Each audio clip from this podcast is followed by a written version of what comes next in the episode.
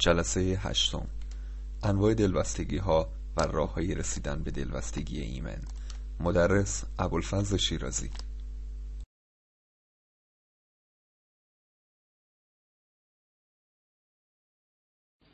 بسم الله الرحمن الرحیم. سلام عرض می‌کنم خدمت همگی عزیزان. خوشحالم که باز به لطف خدا توفیق دیگه ای هستش که در خدمت شما باشم. با ادامه آموزش های مرتبط با زندگی خانواده در واقع آموزش مهارت های مربوط به زندگی مشترک هستش. پیشا پیش فرارسیدن سال نور رو بهتون تبریک میگم. امیدوارم که ایام عید خوبی داشته باشید و سال خوبی هم در پیش رو داشته باشید. به شادی براتون بگذره. چند تا نکته رو یادآوری بکنم قبل از اینکه صحبت اصلیمون رو شروع بکنیم. اینکه تاریخ بعدی ما 19 فروردین ماه خواهد بود. جلسه بعدی در سال آینده 19 فروردین ماه خواهد بود. و اینکه عنوان جلسه دیگمون ادامه نشانه های دوست داشتن خواهد بود. ما نشانه های دوست داشتن رو گفتیم 60 تا نشانه هستش و حدود یک دومش رو تقریبا خدمتون عرض کردیم. بخش دوم نشانه های دوست داشتن در تاریخ 19 یک خدمتون ارائه خواهد شد و اینکه دوستان زحمت کشیدن یک فرم نظرسنجی تهیه کردن این رو خدمتتون میدن یا توضیح کردن. در هر صورت لطف کنید صادقانه یعنی با خیال راحت منظورم از صادقانه بیرو درواسیه این دیدگاهاتون و پیشنهاداتتون رو برای ما بنویسید حتما کمک می‌کنید به خودتون به ما و به بقیه مردم. و اینکه باز دوستان اشاره کردن که بلوتوس هاتون رو هم روشن بکنید ضمن اینکه موبایلتون رو روی سایلنت بذارید. چون که پیامه هایی ممکنه براتون ارسال بشه در ارتباط با همین مبحثی که الان در خدمتون خواهیم بود. خب ما توی جلسه قبلی که به اتفاق خانم عشق نجات در خدمتون بودیم در ارتباط با الگوهای دلبستگی صحبت کردیم و اینکه اشاره کردید به اینکه بین سرطان و سینوزیت با همدیگه فرق است. اما یه شباهتی هم بین هر دوتاش می‌تونه وجود داشته باشه. یه سینوزیت ممکنه منجر به یک حالت رنج تدریجی و یک مرگ تدریجی بشه که آدم اذیت میشه. اون یکی یک دفعه تمام می‌کنه آدم رو این یکی تدریجی آدم رو تمام می‌کنه و زندگی آدم رو به پایان میرسونه. هر دوتای اینها نیازمند به توجه هستند اگر به هیچ کدومشون توجه نکنیم خب هر دوتاش باعث مرگ ما میشن. منتها با این تفاوت که سرطان با, با یک روند مثلا یک ماهه شیش ماهه حالا خوشخیم بدخیمش هر کدوم باشه زیاد زمان نمی‌بره. اما سینوزیت ممکنه که سی سال چهل سال با ما همراه باشه. و در واقع باعث رنج ما بشه. زمانی که ما از نظر جسمی دردی رو داریم در درونمون باعث میشه که از نظر روانی هم آسایش نداشته باشیم. وقتی آسایش نداریم یعنی تمرکز نداریم یعنی دقت نداریم یعنی تفکر نداریم یعنی خیلی مسائل دیگه خب؟ این همونطور که لازم به سرطان پرداخته بشه برای درمانش و برای پیشگیری ازش. همینطور در مورد سینوزیت هم بایستی بهش پرداخته بشه. حالا چرا از اصطلاح سینوزیت من استفاده می‌کنم؟ در حالی که ما آموزش زندگی خانواده رو داریم. سینوزیت برای من در بیماری جسمی معادل افسردگی پنهان در بیماری در روان ما هستش. شامل وسواس های فکری در روان ما هستش. شامل استراب در روان ما هستش و شامل الگوهای نگرانی و بدبینانه در روان ما هستش. اون هم یه جور کار می‌کنه؟ آروم آروم آدم رو به آسیب میرسونه به زج میرسونه به شکست میرسونه حتی توی زندگی و می‌تونه خودش خود به خود تشدید هم بشه. پس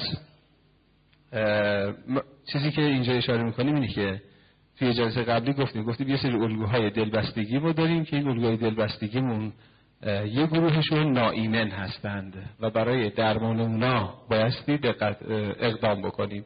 الگوی دلبستگی ناایمن رو در ساده ترین شکلش معادل سینوزیت من در نظر گرفتم یا مثل یه روماتیسم در نظر گرفتم که اگر همین رو بهش توجه نکنیم باعث آزارمون میشه. و امروز قرار شد که در مورد راهکارهای درمان این سینوزیت روحی به عبارتی یا روماتیسم روحی که اسم دیگرش هست دلبستگی ناایمن صحبت بکنیم.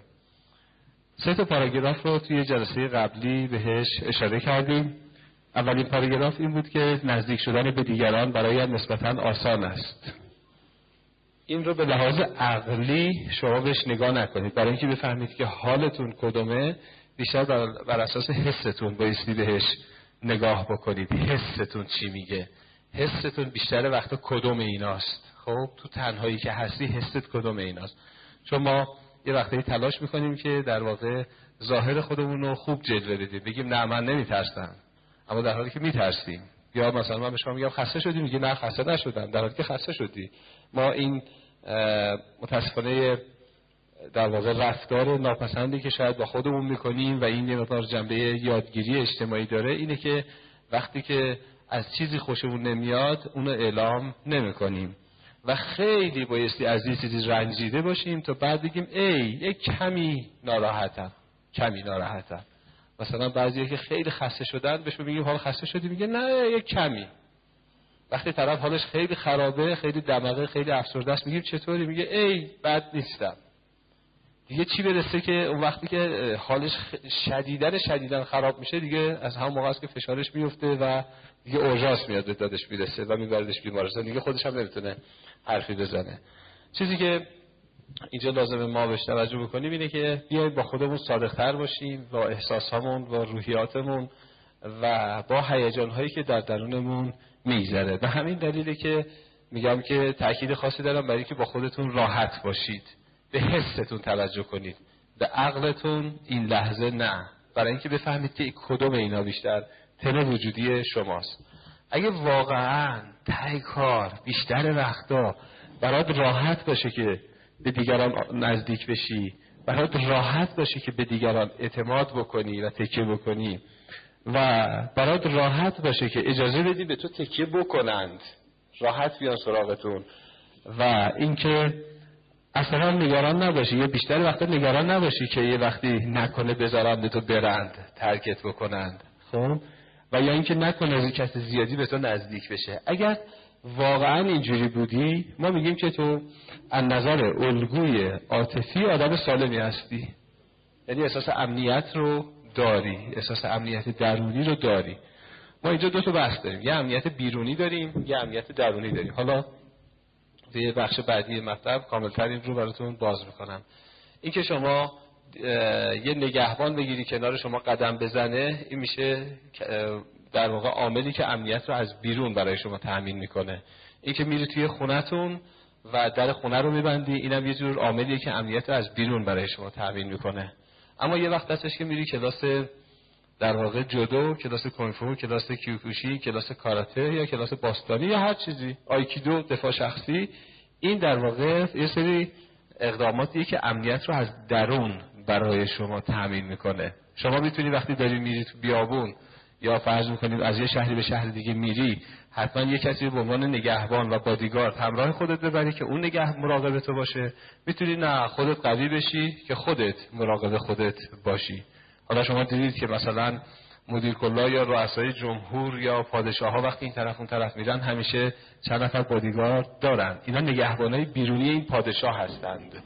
ممکنه خود پادشاه قدرتی نداشته باشه برای اینکه از خودش دفاع بکنه. ممکنه هم استثنا بعضی از این پادشاهان رو در طول تاریخ دیدیم که هم محافظ داشتند و هم اینکه خودشون جنگجویان قوی و خوبی بودند و دفاع می‌کردن از خودشون. حالا اونجا همه اینو برمیگرده به بحث امنیت که ما در واقع این امنیت رو به دو بخش تقسیم می‌کنیم. عوامل تأمین کنندش رو. عواملی که از بیرون امنیت رو برای تأمین می‌کنن عواملی که از درون امنیت رو برای ما تأمین می‌کنن. این چیزی که اینجا داریم اشاره می‌کنیم موضوعش موضوع احساس ناامنی درونیه. زمانی که ما از درون احساس ناامنی می‌کنیم. اگر که بخوایم خیلی ساده یه تعریفی از امنیت داشته باشیم میگیم که امنیت در واقع یعنی راحتی خیال یعنی خیال راحت. حالا معادله دیگه هم میشه آورد. بی دغدغه بودن احساس آسایش ذهنی.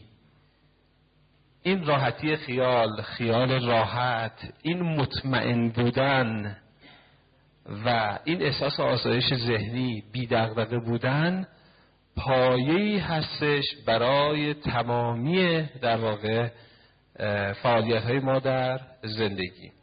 حالا از نظر اینکه از نظر راحتی خیال یا احساس اطمینان اطمینان درونی آدما سه گروه میشن. آدمایی که کاملا احساس اطمینان درونی دارن مثل همین چیزی که اینجا نوشتیم. یه طرف میگه که من برام خیلی راحته که به دیگر برم سراغ دیگران با دیگران بجوشم تو بهنونی برام خیلی راحته که به دیگران تکیه بکنم. مثلا به یه نفر بگم آقا تو ده هزار تومن داری به من قرض بدی صد هزار تومن داری قرض بدی. هیچ وقت به خودش نمیگه که من صد سال برم گدایی بکنم التماس بکنم. یهو گفت نه. اگر اینجا کسی این نگرانی رو داشته باشه در واقع چیه؟ میگیم از درون احساس اطمینان و احساس امنیت رو نداره. احساس راحتی خیال رو نداره. میگیم کسی که راحت به دیگران نزدیک میشه یعنی راحت با دیگران میجوشه. کسی که راحت میره سراغ دیگران میگه آقا من یه همچین کمکی می‌خوام می‌تونی به من بکنی؟ و کسی که اجازه میده حتی دیگران به اون نزدیک بشند. حتی دیگران بیان بهش اعلام نیاز بکنند. حالا کار نداریم که می‌تونه نیاز اون رو برآورده کنه یا نه. و کسی که اصلا بیشتر وقتا نگران نیستش. یعنی بیشتر وقتا خیالش راحته. اگه کسی بخواد بهش نزدیک بشه راحته. و اگر هم کسی بخواد اونو ترک بکنه باز راحته. اینقدر نگران نیست. و اینکه اگه کسی هم بخواد این نزدیک بشه باز نگرانش. میگم اگر کسی اینجوری باشه ما به میگیم آدم سالم از نظر امنیت روانی. اما عکس اینو کاملا در نظر بگیرید. برعکسش رو می‌خونیم. نزدیک شدن به دیگران برایم کاملا دشوار است. اگه اینو برعکس بخونیم. به شکل منفی بخوایم بخونیم. این که من بخوام با دیگران بجوشم برام خیلی سخته. بعضی میگن میگن که یهو دیدی مثلا این آدم آدم بدی از آب در اومد. آخه من برای چی برام با این بجوشم؟ اگه من می‌خوام برام با این بجوشم یهو تو دلش یه چیزی نمیگه. نمیگه عجب مثلا دختر پررویی یا پسر پررویی. و بعد این آدم تو مهمونی ممکنه همینطور کنار بشینه تا بالاخره یکی بیاد سر صحبتش کار کنه با این باز بکنه. اگه اینو بخوایم منفی بخونیم میگیم که نزدیک شدن برای دیگران برام خیلی دشواره. سخته برام با دیگران جوش بخورم بجوشم.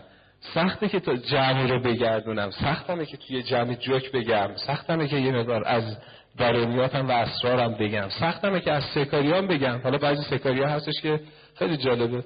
و در این حال چیز خیلی خصوصی هم نیستش. مثلا من یادمه که 19 سالم بود.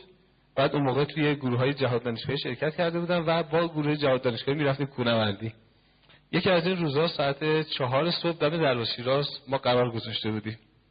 با سایر دوستان که چیکار کنیم؟ سوار مینیبوس بشیم و بریم کوه. من کلو پشتم علاقه دادم گل کلم و تون تون داشتم میومدم همین که رسیدم تو دروازه شیراز دیدم که یه نفر از روبرو داره میاد به سمت من. اونم تون تون داره میاد به سمت من. صاف منو نشونه گرفت منم صاف داشتم تو همون مسیر اون داشتم می‌رفتم. حالا من با اون کاری نداشتم. ولی دیدم این از دور که داره میاد چهره چهره روشن و بازی و متوجه منه. اومد جلو گفتش که آقای شیرازی گفتم سلام حال شما چطوره؟ حالتون خوبه؟ یک حال و احوال گرمی کردیم دست رو بوسی کردیم جانانه یه یک دو دقیقه هم همینطور هی احوال پرسی کردیم. خب خوبی سلامتی چطوری؟ کجایی؟ حالا اصلا نه من اونو کامل به جا می آوردم نه اون منو کامل به جا می آورد بعد از یه دو دقیقه احوال پرسی گفتش که خب ببخشید آقا شما شیراز تشریف ببری من تازه دوزاری افتاد که این از اون اولم که اومده به من گفته شیراز میری من فکر کردم به من میگه آقای شیرازی.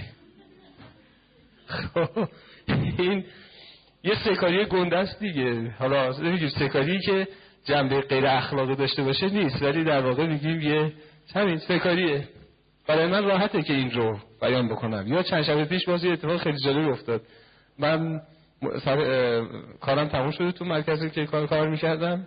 زنگ زدم که به تصویر گرفتم زنگ زدم به خونه که من دارم میام. اگه چیزی می‌خواید مثلا تهیه بکنم. چیزی می‌خواید نمی‌خواید از این داستانه بعد اشتباهی اون یکی شماره همون مرکزمون رو گرفتم.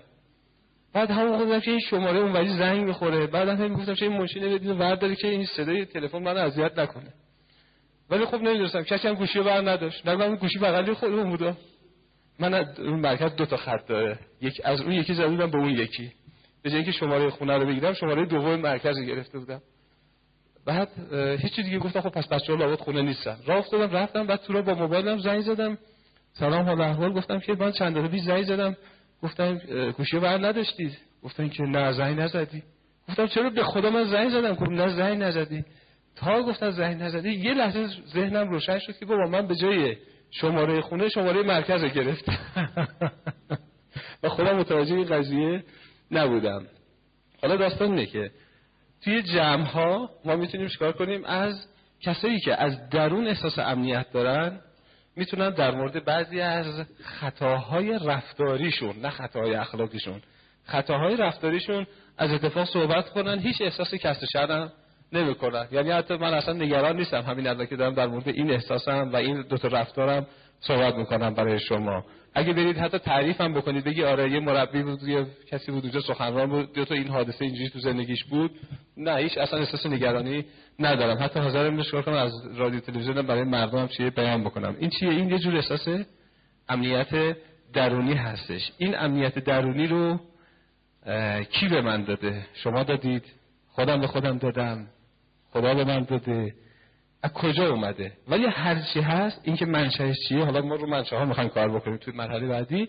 هر چی هست به من اینقدر آرامش میده که الان که در حضور شما وایسادم دارم سخنرانی می‌کنم هیچ اصلا نگران نیستم. در مقابل شما احساس مسئولیت می‌کنم که مطلب خوبی رو ارائه بدم مطلب به درد بخوری رو برای شما ارائه بدم. اما نگران نیستم که نکنه یه وقتی توپقی بزنم یا نکنه مثلا کلمه ای رو جا بندازم یا کلمه ای رو اشتباه بگم. این احساس امنیت رو دارم و این احساس شجاعت رو دارم که به شما بگم که ببخشید من این کلمه رو مثلا اشتباه گفتم. این یه جور احساس امنیته. به من یه آرامش بسیار خوبی میده که اگر شما هم به این نقطه برسید که اینجوری باشید یه عالم احساس آرامش رو تجربه می‌کنید و بعد متوجه میشید که چقدر وقتا از دستتون رفته چقدر از لحظات زندگی رو چیه از دست دادید. اینجا نقطه مقابلش اینه که من به راحتی نمی‌تونم به دیگران تکیه بکنم. یعنی اگر که یه نیازی داشتم سخت دارم در خونه همسایه رو بزنم بگم پیاز دارید؟ یه پیاز به من بدی این در واقع احساس ناامنی داره. پیش خودش میگه حالا همسایه چی فکر می‌کنن؟ نمیگن این چقدر مثلا بیدقت زن مثلا حواس جمعی نیست. یا من نمی‌تونم برم سراغ همسایم به مرد همسایه بگم میشه ماشین تو هم بدی من مثلا برم تا فلان جو بیام. حالا بعضی خورده رو میشه آدم چکار کنه؟ تقاضا بکنه. و اگه کسی هم بیاد سراغ من به من بگه که من فلان وسیله رو از شما نیاز دارم باز برام سخته که بهش نه بگم اصلا خودم رو قایم می‌کنم که این نیاد این تقاضاشو چکار کنه به من؟ اعلام بکنه. احساس می‌کنیم که انگار هر کسی میاد حتما باید این پاسخ رو ما و اون نیاز رو برآورده بکنیم. میگیم این دقیقا نقطه مقابل این اگه بخونی اینو کاملا برعکسش بکنیم معکوس بکنیم. میشه اند ناامنی. این اوج امنیت عکس میشه اوج ناامنی. اغلب که میگه نگران نیستم حالا شما بکنید که بیشتر وقتا نگرانم نکنه که دیگران ترک کنن تنان بذارن برن. اگه کسی این احساس دائما تو وجودش باشه ما میگیم در درون احساس ناامنی داره. و یا اینکه نکنه کسی زیادی با من صمیمی بشه. اگه شما همش نگران باشه که نکنه یه کسی خیلی خودشو به شما نزدیک بکنه و هی سعی کنی پرهیز بکنی در واقع از درون احساس ناامنی داری. احتیاط سر جای خودش هست اون سر جای خودش. ولی اینکه حتی با احتیاط هم بازن فرد نتونه به دیگران اعتماد بکنه و نزدیک بشه. این دیگه میشه چی؟ یه شکل پاتولوژیک و مسئله دار. چی می‌خواستی بپرسی؟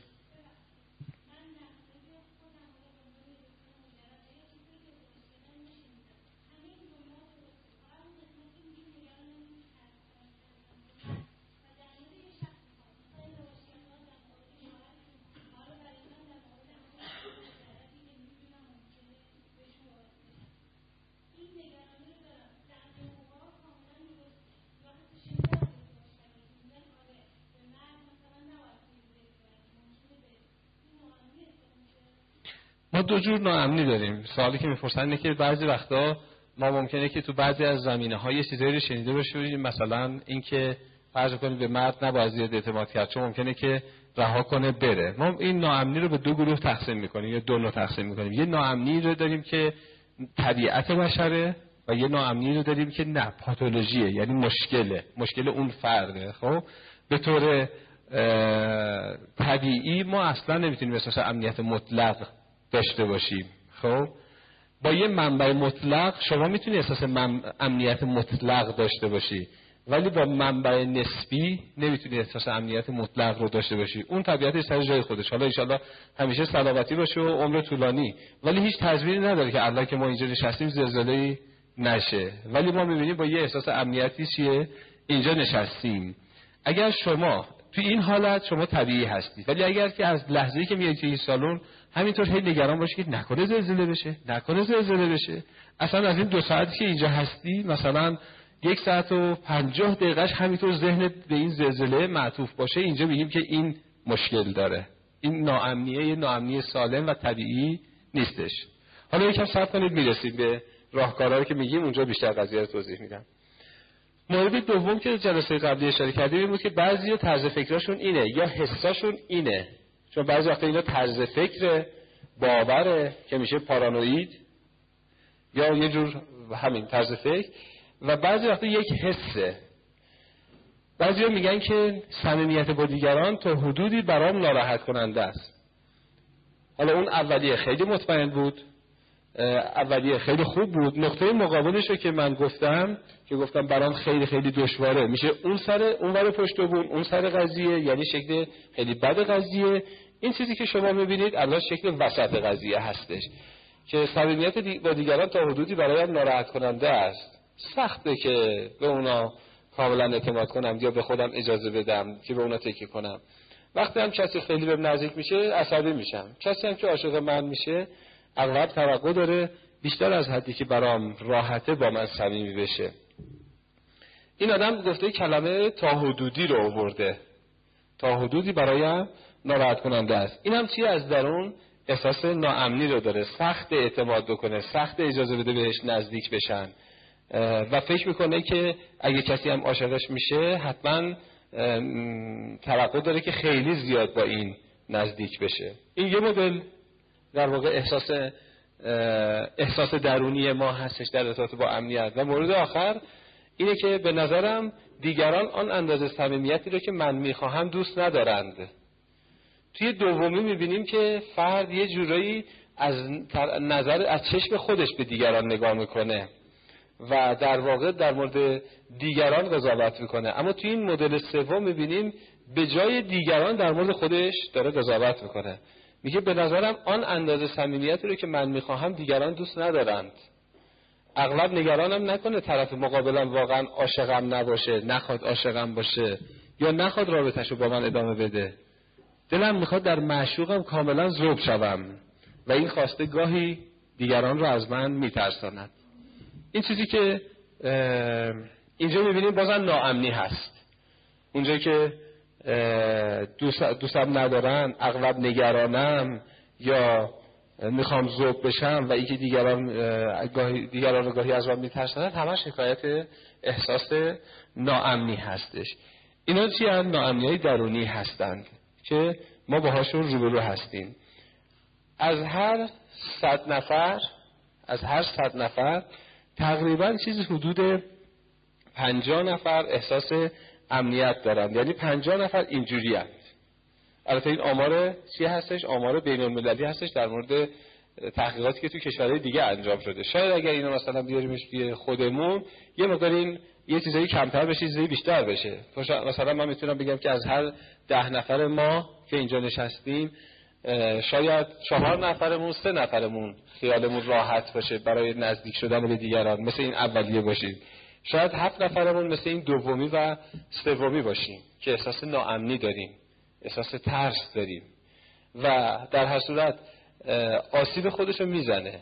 یه وقتی هستش که شما میگی که شوهر من به من اعتماد نمی‌کنه. قافل از اینکه تو هستی که نمی‌تونی به اعتماد شوهرت اعتماد بکنی و اون وقت اون رو باعث میندازید توی تله رفتاری معیوب اون از شما کناره گیری می‌کنه شما از اون کناره گیری می‌کنید بعد می‌رسیم یه جایی که زنجیر پاره میشه ارتباط پاره میشه و نهایتا به می‌رسیم حالا چه چیزهایی اینجا می‌تونن در واقع کمک کنن برای اینکه ما الگوهای دلبستگیمون رو اصلاح بکنیم؟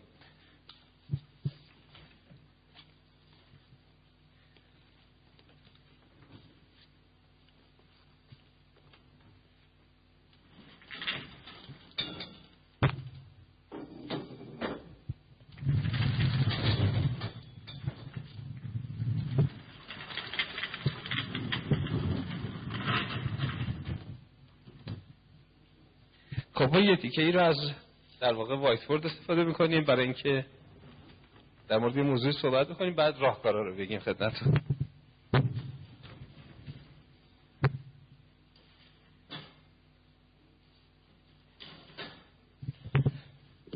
دوستان یه مطلب اینجا چیزی که اینجا مطرح میشه.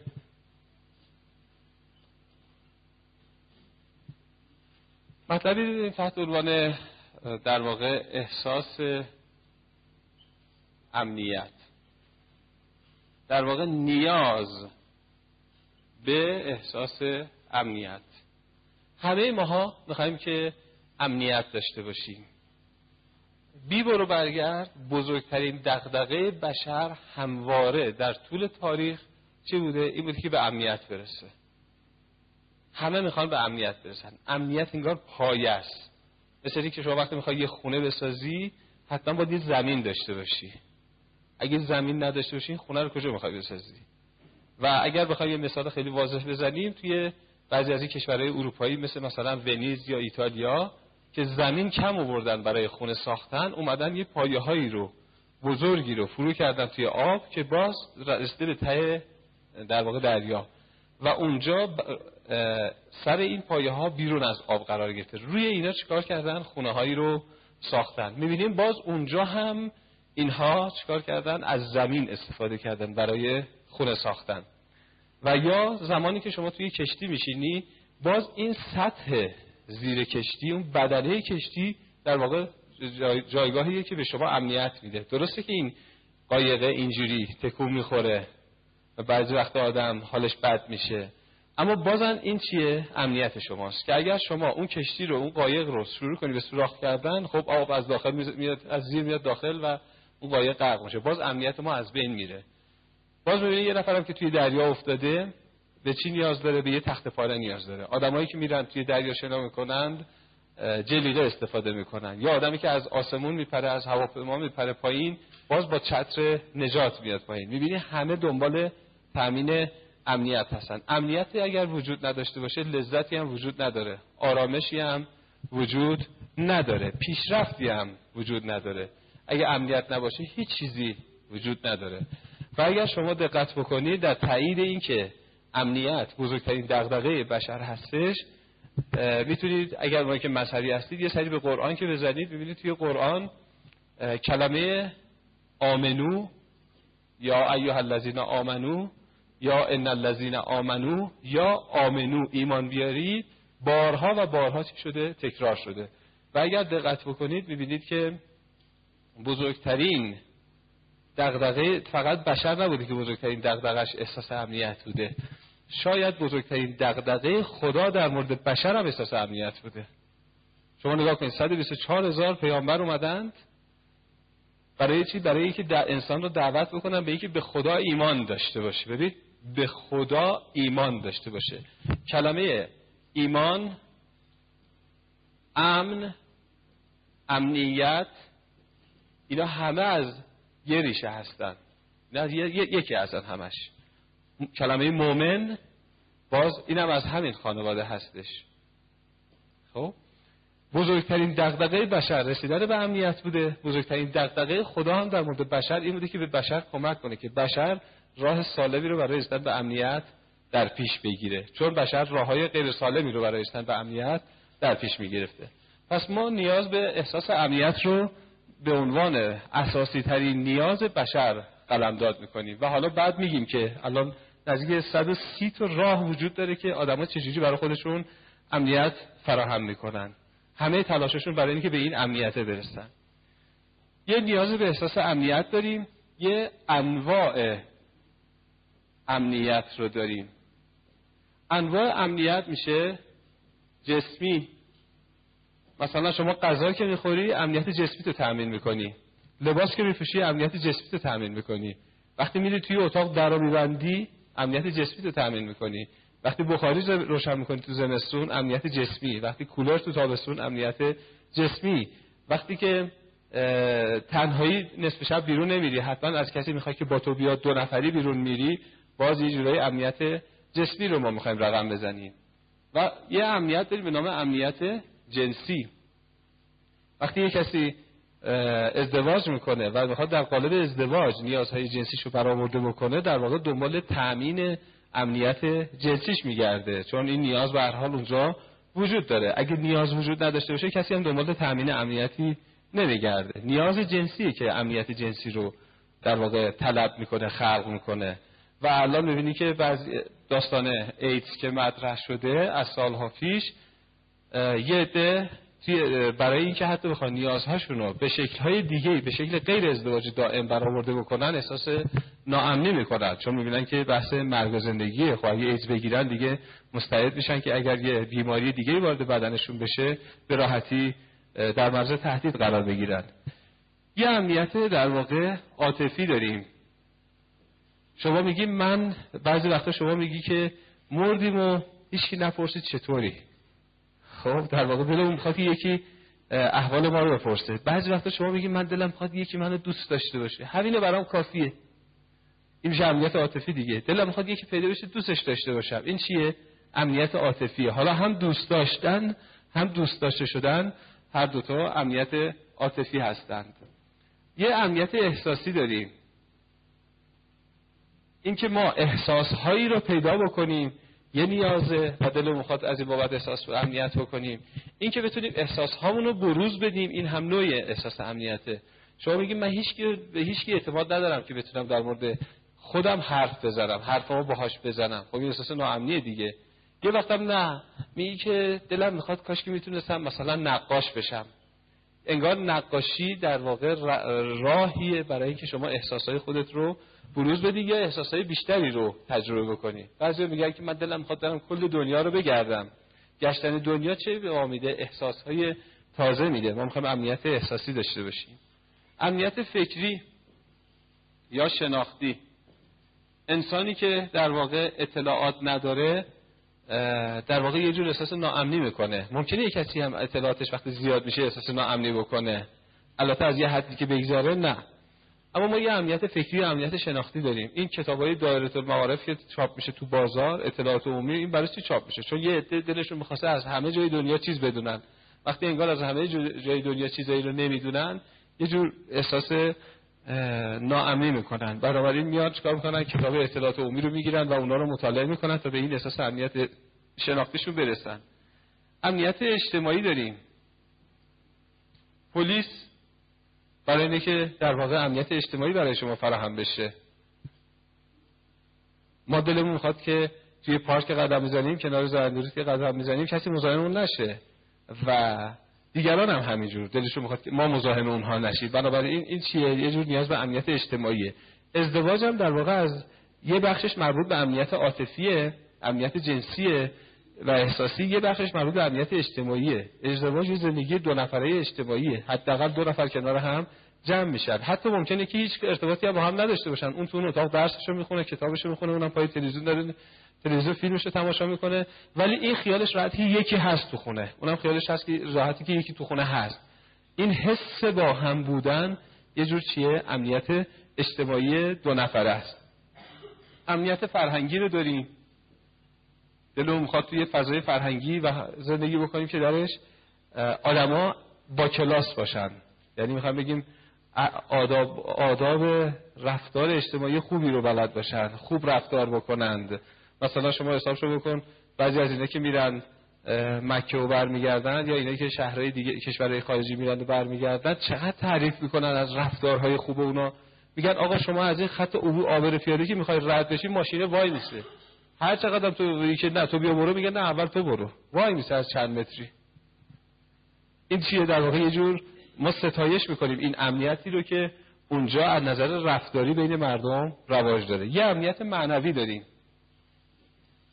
امنیت معنوی یعنی اینکه ما در واقع احساس این احساس داشته باشیم که زندگی برامون معنا داره و بدونیم که فلسفه زندگی چی هستش. اینکه شاعر میگه که از کجا آمدم؟ آمدنم بهر چه بود؟ به کجا می‌روم آخر؟ ننمایی وطنم. این در واقع دغدغش اینه. این دیگه مشکل پول و نمی‌دونم کار و این چیزا رو نداره. میگه حالا من برای چی هستم اینجا؟ مهمترین دغدغش اینه که من چرا اینجا هستم؟ این نیاز به امنیت معنوی داره و امنیت اقتصادی رو داریم. ما دلمون می‌خواد که یه حساب بانکی داشته باشیم. امنیت شغلی دلمون می‌خواد هم یه کاری داشته باشیم. همین کارمون مادام العمر باشه لاقل سی ساله باشه. کسایی که مثلا توی حالا بعضی از سازمان ها کار می‌کنن ولی هنوز رسمی نشدن اینا احساس ناامنی دارن. هی نگرانن که نکنه قراردادشون تموم بشه بهشون بگن که برید. و اینا بیکار بشن. و این کار کردن برای اونا اهمیت داره چون کار کردن بهشون احساس مفید بودن میده. درسته که در کنارش احساس قدرت اقتصادی هم به آدم میده پول به آدم میده. ولی برای بعضی شغل خودش به تنهایی یه موضوع مستقل هست. ما اینجا ببینیم که انواع امنیت اینجا مطرح میشه. حتی اون زمانی که در واقع بحث تهاجم فرهنگی مطرح می‌شد در واقع در درون یه جور احساس ناامنی فرهنگی بود. اقداماتی که انجام شده برای اینکه در واقع به ما چهره هایی رو از اون طرف نشون بدن به ما می‌خواستن بگن که ببینید اونجا چجوریه و چرا دارن تهاجم می‌کنن چون می‌خوان که در واقع ما تحت سلطه قرار بگیریم و ما را استثمار بکنن و باز اون داستان استثمار انگلیس و آمریکا که از 300 400 سال پیش بود دوباره دفعه به یه شکل دیگه ای ادامه پیدا بکنه. حالا اینجا سه تا مطلب رو داریم. یکی داستان نیاز به احساس امنیت رو داریم.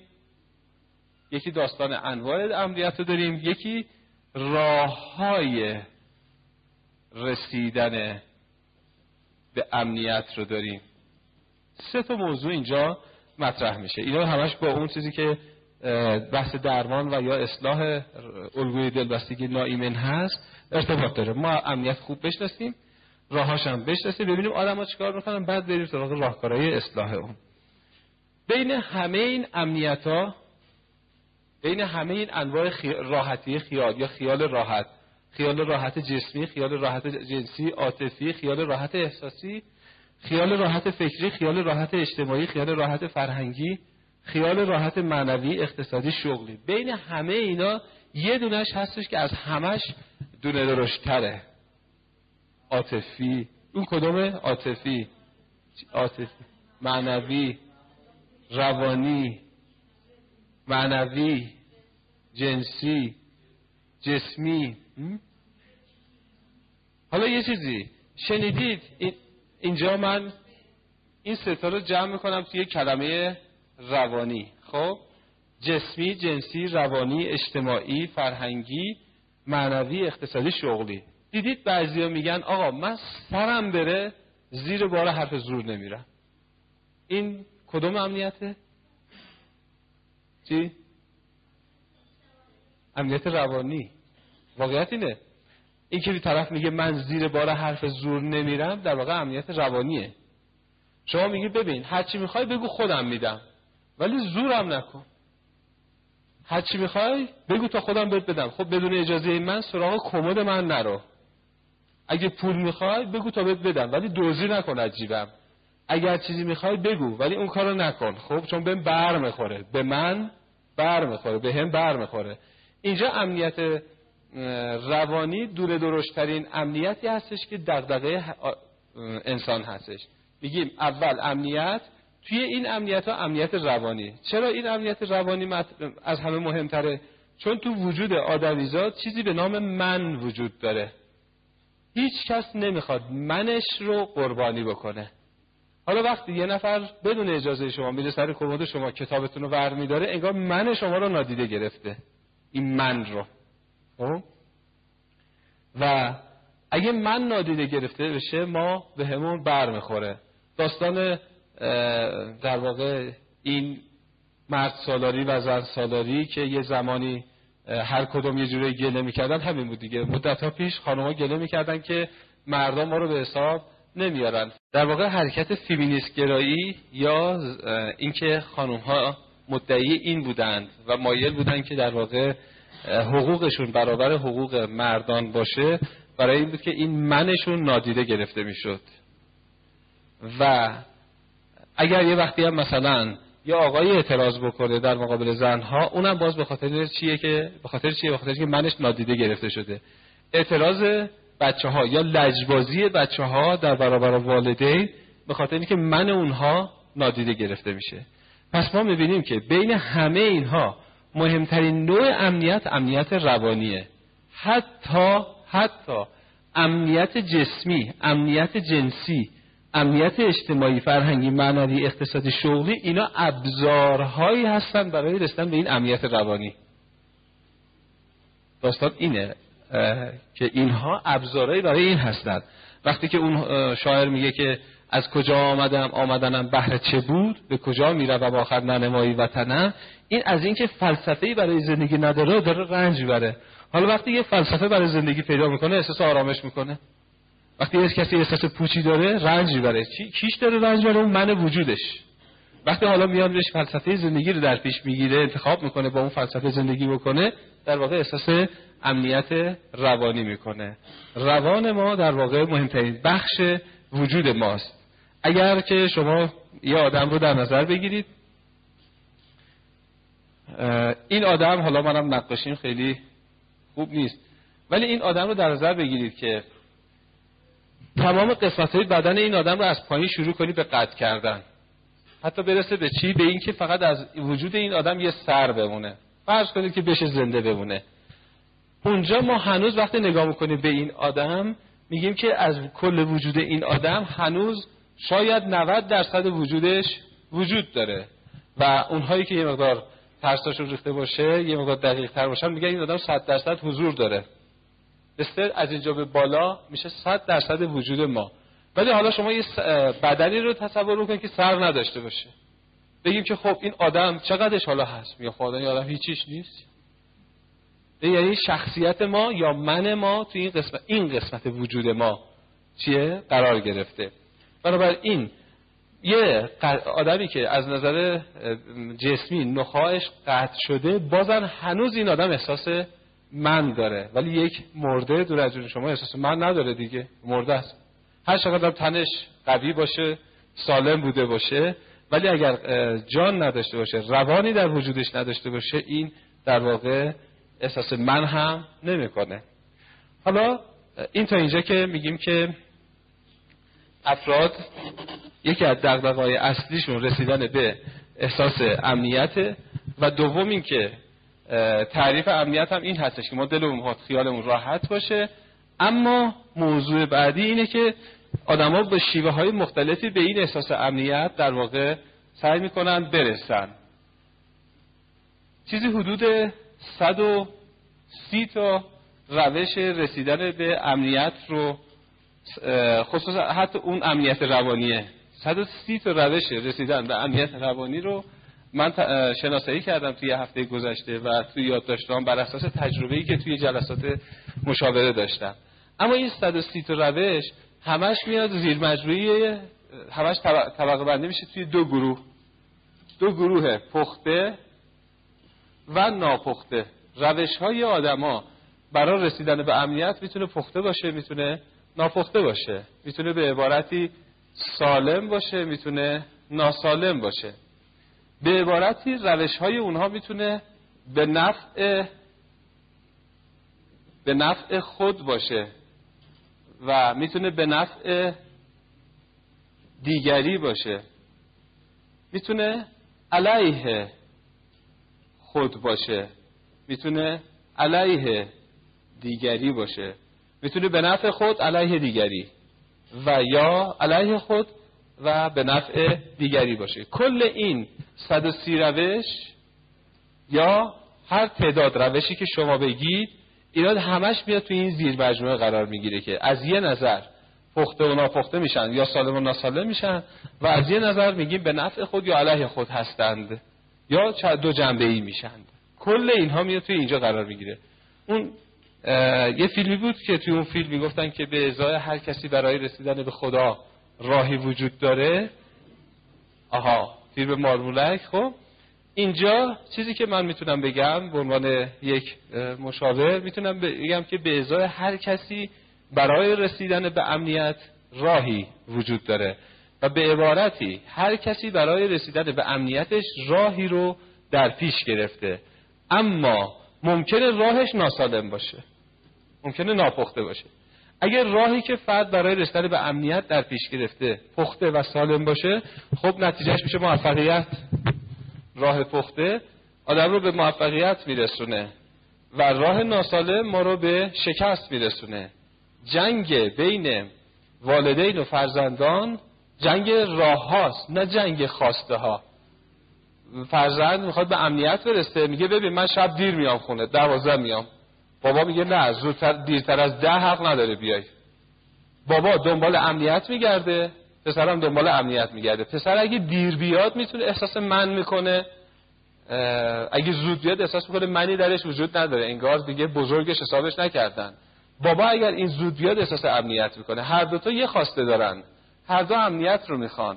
اما با دو شیوه کاملا متفاوت. یه مثال باز خیلی ساده تر. حالا میریم سراغ این راه های رسیدن. بعضی از اینا رو من مطرح می‌کنم که ببینید که ماها رفتارهامون نسبت به هم دیگه رفتارهای تأمین کننده امنیت یا رفتارهای ضد امنیته. یه آقا میره خواستگاری یه خانم. این وسط چیزی مطرح میشه به نام مهریه. خب خانواده آقا به خانم میگن که خب بفرمایید که نظر شما در مورد مهریه چیه؟ اینا بعد از شور و مشورت که با عمو و عمه و خاله و دایی اینها می‌کنن یا خودشون هر چیزی میگن 1350 تا سکه. خانم با 1350 تا سکه احساس امنیت می‌کنه. میگه اگر کمتر از این باشه من احساس ناامنی می‌کنم. بعد این حال این عدد 1350 تا سکه امنیت آقا رو کلا میرزه به هم. کدوم امنیت؟ امنیت روانیه رو. ها نداریم که می‌تونه یا نمی‌تونه. بر فرضم که آقا 1350 تا سکه رو بتونه همین الان اندل مطالبه بتونه پرداخت بکنه این میزان عدد از اونجا که برای این آدم عرفی نیست معمول نیست یه جور احساس می‌کنه که باره یه جور انگار باجگیریه یه جور فشاره غیر عادی حساب میشه.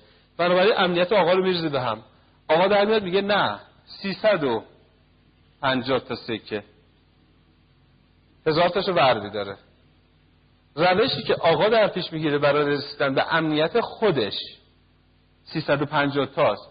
اما روشی که این برای رسیدن به امنیت خودش در پیش می‌گیره برای این ضد امنیت حساب میشه. امنیت اینو میرزه به هم. 350 تا سکه مگه من مگه ما دخترمون سر خیابون پیدا کردیم سر راه پیدا کردیم؟ خانواده اینجوری دفاع می‌کنن خب؟ از اون این میگه که 1350 تا. اون میگه بابا چه خبره؟ مگه من بی ارزشم؟ تو چرا ارزش منو در نظر نمی‌گیری؟ مگه تو قیمت رو خودت قیمت خودت بالا می‌بری بابا اینو بیار پایین که قیمت بر... قیمت من تو چی باشه؟ برابر باشه. یا توی بحث زن دادن و شوهر دادن بچه هامون می‌بینیم که یه خانواده وقتی می‌خوان دخترشون رو شوهر بدن دختر پسر. برای دخترشون میگن 1350 تا سکه. با آقا میگن که تو 1350 تا سکه باید مهریه دختر ما بکنی. وقتی پسرشون رو می‌خوان زن بدن میگن ما رسم نداریم بیشتر از 350 تا سکه. خیلی جالبه. یه خانواده در دو زمان همه کنه برای دو تا آدم متفاوت در دو زمان متفاوت نسخه مختلفی رو در پیش می‌گیره. حتی تو یه شب. حالا هیچ وقت نشده که یه خانواده همزمان تو یه شب دخترش رو شوهر بده پسرش رو زن بده. ولی اگه فرض می‌کنیم تو دو شب متفاوت باشه توی توی شب متفاوت می‌بینید دو تا راه متفاوت رو در پیش می‌گیرن. در ارتباط با دخترشون سکه ها که بالا می‌برن احساس امنیت می‌کنن. در ارتباط با عروسشون سکه ها که پایین میارن احساس امنیت می‌کنند. اما نمی‌دونن که این کارشون یه جورای امنیت طرف مقابل رو میریزه به هم. این کار برای خودشون امنیت بیاره و برای طرف مقابل ناامنی. اونم متقابلا میفته توی یه بازی. اونم میگه نه اینقدر. و ممکنه که این دوتا نتیجهش این میشه که بین مثلا حالا بگیم 500 تا سکه و هزار تا سکه بیان چه کار کنن؟ رو 750 تا سکه مثلا توافق بکنن. وسط کار رو بگیرن. بگن نه آقا حرف تو نه حرف ما 750 تا سکه. اگر اینجوری بشه میگیم دو نفر یه کمی پذیرفتن که احساس ناامنی بکنن اما یه جور دیگه هم مقداری احساس امنیت رو برای خودشون خلق کردن. اما یه وقت هم هست ممکنه نه اصلا همچین شیوهی رو در پیش نگیرن بگن آقا ما نیستیم. خداحافظ شما. حالا برخی از این شیوه های در واقع رسیدن به امنیت رو در موردش بیشتر صحبت می‌کنیم. مثلا یه کسی که غذا ما غذایی که می‌خوریم برای اینکه احساس امنیت بکنیم دیگه برای اینکه زنده باشیم. ممکنه یه کسی توی یه مرحله از زندگی تصمیم بگیره غذا نخوره دیگه. چون می‌خواد خودشو بکشه. اعتصاب غذا می‌کنه. اعتصاب غذا مز برای رسیدن به امنیت. غذا خوردن برای رسیدن به امنیت. ترک غذا خوردن برای رسیدن به امنیت. اینکه ما با یه نفر همکاری بکنیم یا تو فضای کاریمون همکاری بکنیم برای رسیدن به امنیت اینکه اصلا همکاری هم نکنیم رسیدن به امنیت کار نداره این روش عدم همکاری ممکن ناسالم باشه ولی اون فرد با خودش میگه حالا که اینجوری شد از فردا یه قدم هم باش همکاری نمی‌کنم. هیچ کاری براش انجام نمیدم. کمش می‌ذارم. میشه چی؟ این می‌خواد امنیت خودش رو رقم بزنه. ولی عملا امنیت طرف مقابل رو می‌زده به هم. اینکه ما خیر باشیم برای رسیدن به امنیت اینکه خودخواه باشیم برای رسیدن به امنیت. خیرخواهی برای رسیدن به امنیت خودخواهی برای رسیدن به امنیت. اینکه یک بعضی تواضع دارن دقیقا برای رسیدن به امنیت. برای اینکه اینا برای برای اینکه برسن به امنیت تواضع رو در پیش گرفتن. یه عده برای اینکه به امنیت برسن تکبر رو در پیش گرفتن. کار نداریم که تکبر راه سالمی برای رسیدن به امنیت نیست. اما فعلا اون آدمه فکر می‌کنه تکبر راهی برای رسیدن به امنیت. این چیزی که یکی از راه های اصلاح احساس ناامنی در درون شما درک رفتارهای دیگرانه. درک دلیل رفتارهای دیگران یکی از راه های اصلاح احساس ناامنی هستش. درک علت رفتارهای دیگران باعث ایجاد امنیت در دیگران و در خود میشه. وقتی شما می‌فهمی که چرا خانواده عروس هی از سکه ها رو بالا می‌برن و می‌فهمی که این به خاطری که اینا اینجوری احساس امنیت می‌کنن ممکنه باشون همراهی نکنی و نپذیری این قرار داده اما وقتی هم اومدی دیگه پشت رو صفحه نمی‌ذاری. نمیگی اینا عجب آدمای خودخواه به درد نخور نمی‌دونم اونجوری بودن. یا اگر مثلا آقا سکه ها رو به جای 500 تا بگی آقا یه دونه سکه. شما نمیگی اینا چقدر خسیس بودند به جای خسیس بودن میگیم اینا احساس ناامنی داشتن. ما عملا از نظر روانشناسی چیزی به نام خصاصت نداریم. چیزی داریم به نام احساس ناامنی. خصاصت یعنی اینکه طرف احساس ناامنی داره و در واقع یه جورایی حاضر نیست اموالش و دارایی‌هاشو در اختیار دیگران بذاره. یه خیر هم یعنی کسی که یه عالمه احساس امنیت داره و راحت دارایی‌هاشو با دیگران سهیم میشه. ببینیم هر دوتا دنبال احساس امنیتن. چه اونی که خصاصت به خرج میده چه اونی که در واقع سخاوت به خرج میده. اینکه یه نفر صداقت به خرج میده در واقع برای به امنیته اینکه یه نفرم دروغ میگه برای به امنیت. نمیگیم چون دروغ گفتن برای فرد امنیت میاره پس ما بریم دروغ بگیم ما این مجوزی باشه برای دروغ گفتن. نه. میگیم دروغ گفتن در واقع راه ناسالمه رسیدن به امنیت. مگر اون دروغ مصلحتیه که یه وقتی تو جای خودش گفته شده. بازم دروغ مصلحتی هم برای رسیدن به امنیت. تقیه هم برای رسیدن به امنیت هستش. تقیه یعنی اینکه شما دینتو رو نکنی. توی شرایط خیلی سخت تو زمانهای قدیم که مسلمان بودن در واقع یه جورایی برای افراد مزاحمت درست می‌کرد. بهشون دستور داده شده بود که شما مشخص نکنید که مسلمان هستید یا شیعه هستید. تا بتونید زنده بمونید تا بتونه اون دین زنده بمونه. این که بعضی وقتا یه کسی از سیاست استفاده می‌کنه تو زندگیش. یه خانم یا آقایی با سیاست با خانم با همسرش رفتار می‌کنه براشتن به امنیته. این که یه وقتی مثلا سیاست می‌ذاره کنار. میگه آقا بیا یه رنگ باشیم. براشتن به امنیت. این که یه کسی آشتی قهر می‌کنه. مثلا یه زن شوهر با هم حرفشون میشه. یکیشو قهر می‌کنه برای اینکه امنیت خودش رو تامین بکنه. اما بعد از چهار پنج روز ببینی که هستی صبر می‌کنه اون نمیاد نازه اینو بکشه. آیگار اصل رابطه داره خراب میشه. بعد خودش میره آشتی می‌کنه یه جور پاپیش می‌ذاره. اینم براشتن به امنیته. یا یکی دیگر میفرسته جلو که فضا رو سالم می‌کنه باز براشتن به امنیته. چون طرف نمی‌خواد که به هر قیمت هر چیزی رو از دست بده. می‌خواد یه کوچولو امنیت روانی به دست بیاره. بنابراین قهر می‌کنه. اما بعد میده نه این قهره انگار باعث شد که تازه آقاه خوش به حالش بشه یا اینکه نمی‌دونم چطور چطور. اون وقت چیکار می‌کنه؟ سریع قهر کردن رو می‌ذاره کنار آشتی رو در پیش می‌گیره. می‌بینیم که خیلی راحت. تلاش های متفاوت ما و حتی متناقض ما همش به احساس نیاز به احساس امنیت برمیگرده. حالا اینکه اینا پخته هستن یا نه یه موضوع دیگه است.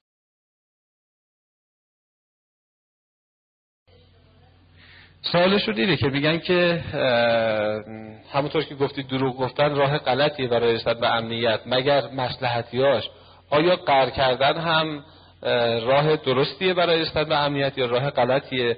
ما میگیم قهر کردن کلا راه غلطی هستش برای رسیدن به امنیت. خب چیزی ما به نام قهر مسلحتی چیه؟ نداریم. اگر کسی از بین همه راههایی که می‌تونه برای حل مسئله به کار ببره. فقط که قهر کردن رو بلد باشه شاید ایرادی نداشته باشه. یه وقتی کوتاه مدت به اندازه یه ساعت نیم ساعت یه روز قهر بکنه. شاید شاید. ولی اگر تا زمانی که راه های خوب برای برقراری رابطه وجود داره برای اصلاح رابطه وجود داره قهر کردن اصلا جز روش های توصیه شده نیستش. وقتی شما می‌تونی خوب حرف بزنی خوب می‌تونی دل طرفو به دست بیاری. می‌تونی باش مذاکره بکنی اصلا قهر کردن جایی نداره. خب؟ دقیقا قهر نکردن هم برای رسیدن به دیگه. وقتی شما قهر نمی‌کنی امنیت رو ایجاد بکنی. وقتی هم قهر می‌کنی می‌خوای امنیت ایجاد کنی. وقتی آشتی می‌کنی می‌خوای در واقع امنیت رو ایجاد بکنی. اگه همیشه یه نفر چطور باشه؟ میگن اگه یه نفر همیشه قهر نکنه هیچ وقت قهر نکنه میگیم اگه این بستگی داری که راه قهر کردن رو بلد باشه یا نباشه. خب؟ اینکه قهر نمی‌کنه باعث میشه که خیلی بها بپردازه یا نه؟ اگر بهاهای گنده ای رو بپردازه در صورت و بلد نباشه قهر بکنه ما میگیم این آدم ذره مشکل داره. شما نگاه کن چریک ها رو یه کسی که چریک میشه و کماندو میشه بهش تمام راه های خلاف کردن رو بهش یاد میدن. یه چریک چریکی هستش که بهش یاد میدن چجوری به دشمن حمله بکنه و چجوری از دست دشمن فرار بکنه. به چریکه میگن چجوری دروغ بگو چجوری کلک بزن چجوری از این سیم خاردارا رد بشو چجوری دزدی بکن که زنده بمونی. حتی مثلا توی زمانهای جنگ گفته شده که ایرادی نداره که آدم گوشت ب... برادر گوشت بدن یک انسان مرده رو چکار بکنه؟ بخوره. این چیزی هستش که به چریکا آموزش داده میشه به کاماندوها آموزش داده میشه. میگه اونجا هم حتی برای زنده موندن همچین چیزی به یک کاماندو و به چریک آموزش داده میشه. اینا همش برستن به چی هستش؟ امنیت هستش. اینکه شما جنگ می‌کنی برستن به امنیت. اینکه جنگ رو ترک می‌کنی باز برستن به امنیت. آتش بس برای امنیت جنگ برای امنیت. حمله برای امنیت. دفاع هم برای امنیته. اینکه دعوا می‌کنی برای امنیت اینکه سازش می‌کنی برای به امنیت. اینکه قیافه می‌گیری برای یه نفر برای امنیت. اینکه نه اصلا قیافه نمی‌گیری. همیشه یه لبخند رو لباته برای به امنیت. اینکه ازدواج می‌کنیم. ازدواج اصلا برای به امنیته برای به امنیت عاطفی امنیت روانی. اینکه طلاق هم می‌گیریم برای به امنیت. وقتی شما ازدواج می‌کنی و ببینید این ازدواج در واقع انگار سمر بخش نیست انگار خیلی امتیاز میدی ولی چیزی نمی‌گیری. انگار داری زج می‌کشی و بعد میری طلاق می‌گیری برای اینکه برسی به امنیت. اینکه دوباره ازدواج می‌کنی بازم برای رسیدن به امنیته یعنی امنیت دغدغه بزرگ بشره. و اگه شما بدونی که هر رفتاری که یک کسی انجام میده برای رسیدن به امنیته یه قدم خودت آوردی جلو. چون رفتار او رو درک می‌کنی. درک کردن رفتار دیگری به معنی تایید رفتار اون نیستا درک کردنش به معنی تایید اون نیست. اما درک کردنش به معنی نزدیک کردن خودمون به اون که باعث احساس امنیت اون میشه هست. مثلا وقتی یک کسی بدبینی به خرج میده بدبینیش برای به امنیته. وقتی یک کسی به دیگران اعتماد نمی‌کنه شما حالا بحث اعتماد رو داریم مطرح می‌کنیم دیگه. کسایی که اعتماد نمی‌کنن به دیگران اینا می‌خوان امنیت خودشون رو داشته باشن. کسایی هم که نه خیلی راحت اعتماد می‌کنن. اونا می‌خوان امنیت خودشون رو داشته باشن. کسایی هم که با احتیاط اعتماد می‌کنن اونا می‌خوان امنیت خودشون رو داشته باشن. یه آدم خیلی بدبین ضرر می‌کنه. یه آدم خیلی خوشبین هم ضرر می‌کنه. یه کسی که با احتیاط اعتماد می‌کنه این ضرر نمی‌کنه. آدمی که با احتیاط اعتماد می‌کنه در واقع میگیم یه آدم واقعین هستش. آدم خوشبین به این دلیل ضرر می‌کنه که خب پولاشو میده میره. بعدم یه دفعه ور میدارن و متواری میشن و این از نظر اقتصادی ضرر می‌کنه. آدم بدبین هم اصلا نمیاد ریسک بکنه سرمایه گذاری بکنه. بنابراین رشد نمی‌کنه وام مسکنی نمی‌گیره. زیر بار قسط نمیره خب اینم همینجور درجا می‌ذاره میمونه. آدم واقعبین با احتیاط میاد چک می‌کنه ببینه که کجا می‌تونه اعتماد بکنه. اونجا اعتماد می‌کنه و رشدم می‌کنه. ممکنه که از کلی آدم دیگه هم کمک بگیره برای اینکه ببینه واقعا این آدم قابل اعتماد هست یا نیستش. سلام برای ایجاد امنیت. خدافزی هم برای ایجاد امنیته شما تصور کنید که از یه نفر جدا بشی خدافزی نکنی. بعد پیش خودت میگی حالا در مورد من چی فکر می‌کنه من اصلا حواسم نبود خدافزی بکنم. نکنه حالا بگه این چقدر آدم حواس پرتیه. بعد رأی می‌زنی میگی شرمنده ببخشید من توی این شلوغی ها حواسم نبود از خدافزی نکردم. خلاصه ما رو حلال کن. هر دوتاشو بلدن نمی‌خوام بکنم چون خود اعتماد ندارن. خب؟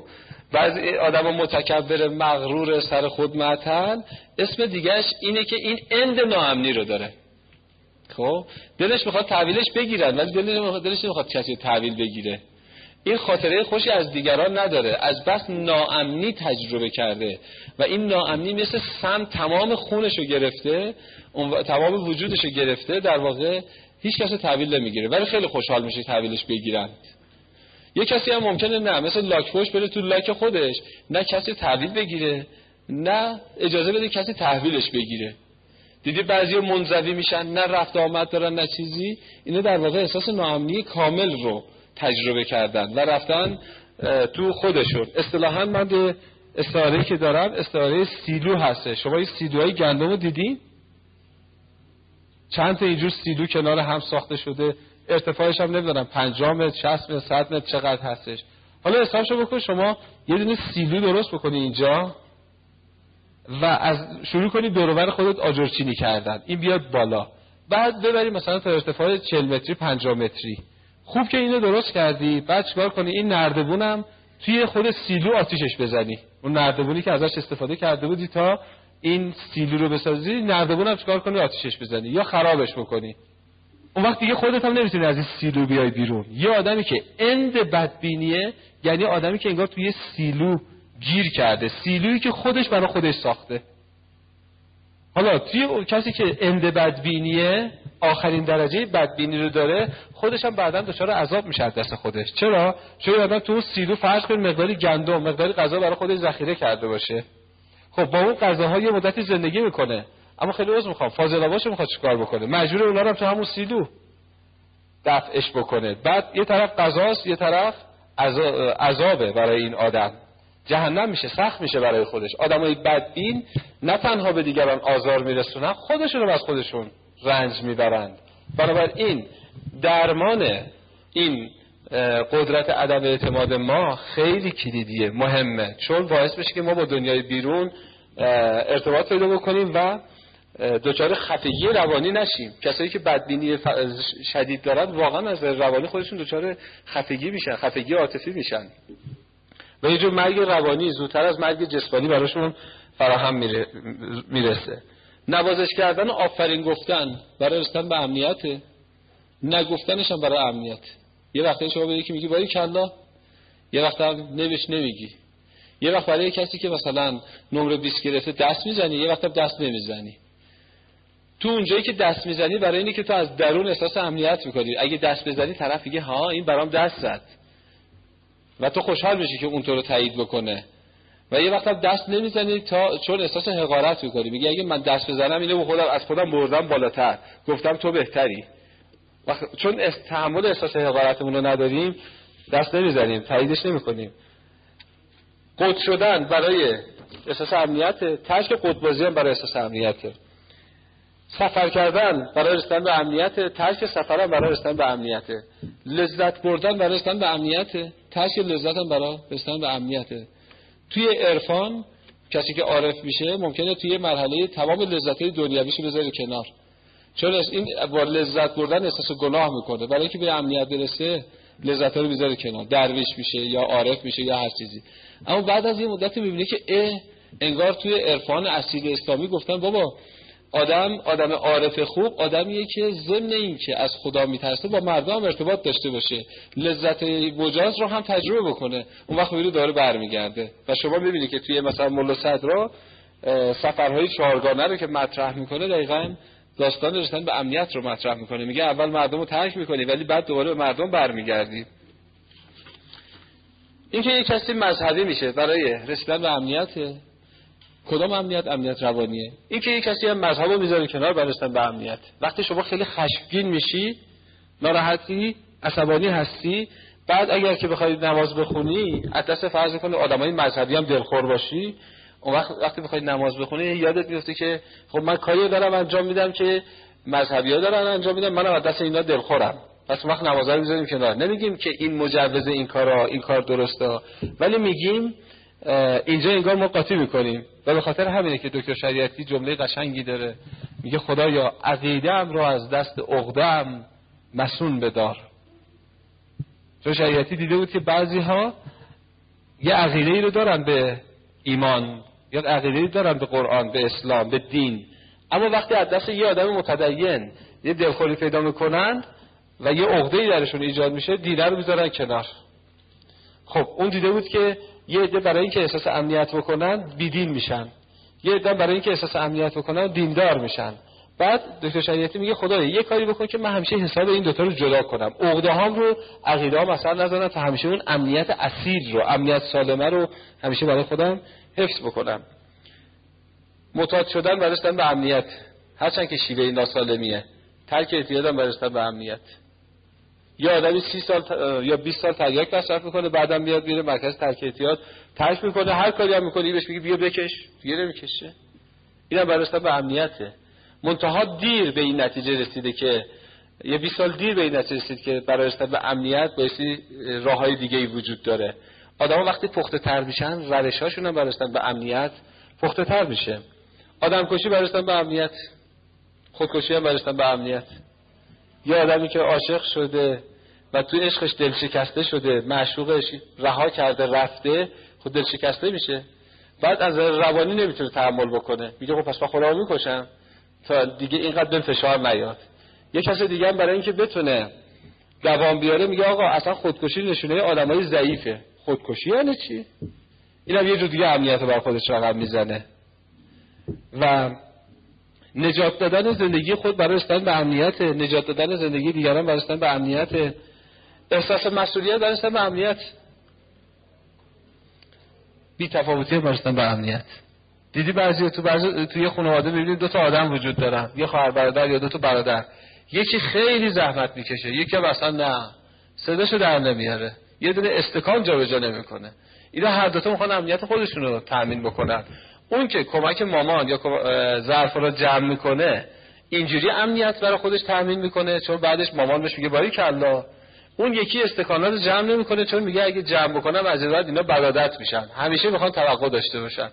پس من نمی‌کنم تا احساس امنیت بکنم. کار نداریم که اون یکی بیشتر ممکنه که موفق باشه یا ممکنه توی یه مرحله یه اندازه همکاری واقعا امنیت بیاره یه اندازه هم نه.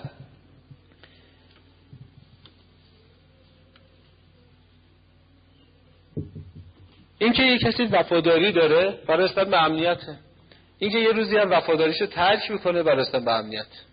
حتی کسی که یه جوری این اصلا میگم تاکید می‌کنم بعضی از صحبت ها مجوز برای این نیستش که بگیم این کار درسته. اما فقط میگیم آدما چیکار دارن می‌کنن به شکل ناپخته ای وفاداری شکل پخته برای رسیدن به امنیت خیانت راه ناپخته برای رسیدن به امنیت. کسی که خیانت می‌کنه در واقع داره انتقام گیری می‌کنه از طرف مقابلش. یا می‌خواد لذتش رو تامین بکنه اما شیوهی که در پیش گرفته شیوه کاملا ناپخته ایه حالا شما اگر اینو درک بکنی که آدما بیتوجهیشون یا عدم احساس مسئولیتشون یا هر کاری که انجام میدن برستن به امنیت خودشونه ممکنه شما دیگه اونا رو اذیت نکنید و بهشون یاد بدی که میشه به راه از راه دیگه هم به این امنیت رسید. زرنگبازی برای امنیت کنار گذاشتن زرنگبازی برای رسیدن به امنیت جدی بودن برای رسیدن به امنیت راحت گرفتن برای رسیدن به امنیت سختگیری برای رسیدن به امنیت سختگیری برای رسیدن به امنیت سازگاری برای رسیدن به امنیت عدم سازگاری برای رسیدن به امنیت. تغییر دادن خود برای رسیدن به امنیت تغییر نکردن و صفر سر موضع خود وایستادن و رسیدن به امنیت. توی بحثای انواع هوش یه هوشی رو داریم به نام هوش اجتماعی هوش تغییر کردن یا CQ change quotient. میگه که در واقع توی چنج کوشن یا هوش تغییر هوش هوش هوشمندی تغییر کردن بعضی از افراد به این نتیجه می‌رسن که انگار این راهی که سالها رفتن فایده نداره. بهتره یه روش جدیدی رو در پیش بگیرن. خب اینا می‌خوان امنیت رو حفظ بکنن. یه کسی هم نه همچنان به همون روش سابق خودش چسبیده. توی روانشناسی یه چیزی به نام اصل به نام اصل اقتصاد روانی. اصل اقتصاد روانی. اصل اقتصاد روانی چی رو میگه؟ میگه آدما سعی می‌کنن کارا رو به شیوه انجام بدن که کمترین انرژی رو ببره. کمترین انرژی رو. مثلا شما اگر همیشه از یک کوچه از اون از یک کوچه رفته باشید خونتون از این بعدم دوست دارید همیشه از اون کوچه برید. حالا اگر یک کوچه جدید بندازن با صفا خیلی باحال هم باشه. پیاده خوبی هم داشته باشه بازم شما ترجیح می‌دید از اون کوچه سابقه برید. به این دلیل که تو اون کوچه سابقه اصلا شما متوجه نیستید کی می‌رسی خونه. اصلا هیچ انرژی روانی مصرف نمی‌کنی. عادت کردی اتوماتیک همینطور خود به خود به تیر برق که می‌رسی می‌کشی این طرف نمی‌دونم بعد به اونجا که می‌رسی میری اون ور نمی‌دونم چطور چطور. اما تو کوچه جدید حالا تا یه مدتی باید انرژی خرج کنی توجه باید خرج بکنی. بعد نمی‌تونی تو خودت باشی تو عالم خودت. انگار کوچه جدیده درست قشنگه ولی یه جور ضد حاله برای که تو تو خودت باشی. ولی کوچه قدیمی اصلا انرژی نمی‌خواد. حالا ممکنه بعضی بیان چیکار کنن؟ خسته بشن از اون کوچه قدیمیه. بگن کاش یه کوچه جدید مینداختن برام خونم ما. تا یه تنوعی ایجاد می‌شد. یه تنوع طلبی برای رسیدن به امنیت. دوری کردن از تنوع هم برسیدن به امنیت. سفر رفتن برسیدن به امنیت. سفر نکردن برسیدن به امنیت. ای که الان در پیش داریم و یه عده خوشحالند از اینکه عید داره میاد داشتن به امنیته. چون می‌دونه در 15 روز میاد تعطیل هستن سفری میرن دیدارها تازه میشه.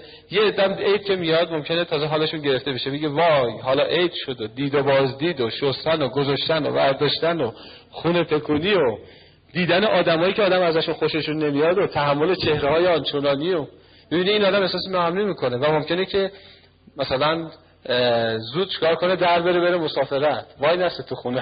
خب خوب که ایام تعطیل شد حالا برگرده خونه.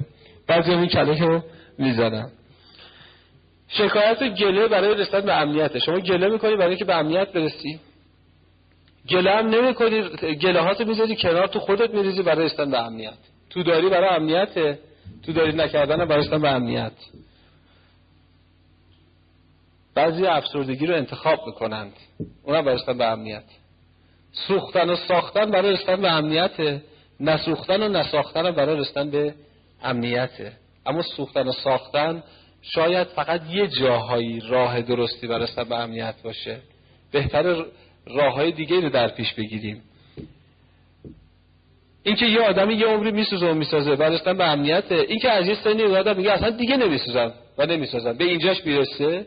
تصمیم می‌گیره مثلا طلاق بگیره یا شیوه های رفتاریش عوض بکنه یا محیط کارش عوض بکنه یا دوستاش عوض بکنه باز اینا برستن به امنیته.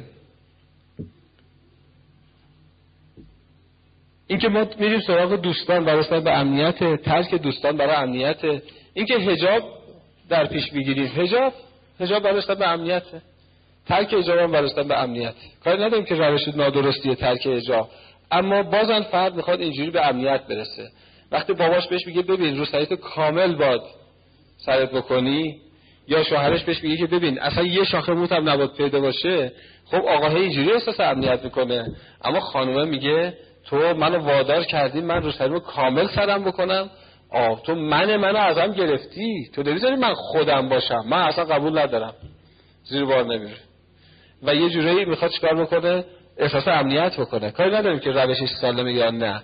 ولی اگر ما از این زاویه نگاه بکنیم به رفتارا که همه آدما برستن به امنیت یا همکاری می‌کنن یا لجبازی می‌کنن اون وقت راحتتر می‌تونیم باشون رابطه برقرار بکنیم. این که یک کسی همکاری می‌کنه برای درمان مثلا یک کسی افسردگی داره پیگیری می‌کنه درمان بشه برستن به امنیته. یک کسی هم نه. تازه وقتی می‌فهمه افسرده است میگه آخ خوب شد. حالا یه چیزی دارم. حالا نمیره درمان بکنه. اینجوری انتقام می‌گیره از وقت دیگه اینم چیه؟ برای امنیت برای خود این آدم. خیلی راه ها وجود داره. من حالا فقط تیترها رو روش می‌خونم میرم. شرکت در جمع یا گوشگیری خوشبینی یا بدبینی؟ واقعبینی یا بدبینی؟ حمایت کردن یا حمایت نکردن؟ قدرت طلبی یا ترک قدرت طلبی؟ توسعه اقتصادی یا کنار گذاشتن توسعه اقتصادی؟ زیاده خواهی یا قناعت. اینا روش های متضاد هستند دنیا خواهی و ترک دنیا خواهی. لطافت لطافت به خرج دادن یا راه رفتن رو اعصاب دیگران. بعضی برسن به امنیت لطافت به خرج میدن بعضی رو اعصاب یکی دیگه راه میرن. اونم می‌خواد به امنیت برسه.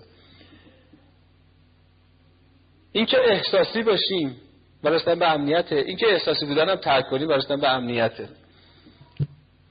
اینی که بعضی مثل مارکوپولو سفر می‌کنن دائم. اصلا زندگی رو تو سفر می‌بینند. برستن به امنیته میگه ما زنده بمانیم که آرام نگیریم. یکی هم مثل حافظ ممکنه به شیراز بچسبه و اصلا از زندگی مارکوپولویی رو دوست نداشته باشه. اونم برستن به امنیت هستش. اینکه یک کسی کوتاه میاد برستن به امنیت اینکه یک کسی کشش میده اونم برستن به امنیت. ولی کش دادن راه درستی برستن به امنیت باز نیست.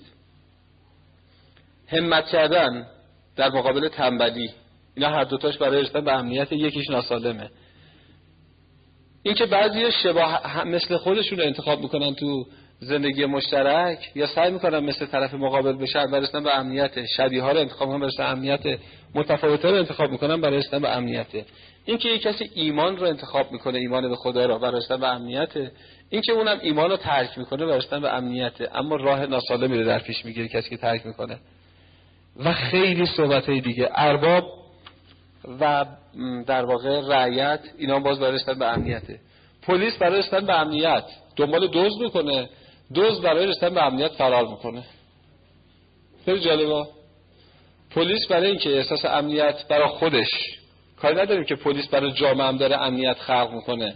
ولی پلیس قبل از که بخواد برای جامعه امنیت خلق بکنه اولی کارمنده. باید سر ما حقوق بگیره. باید کارش انجام بده دیگه. پس برای اینکه امنیت برای خودش فراهم بکنه دنبال دزده می‌کنه. دزدن برای اینکه احساس امنیت برای خودش خلق بکنه فرار می‌کنه دست پلیس. هر دوتا خواستشون یه چیزه امنیت.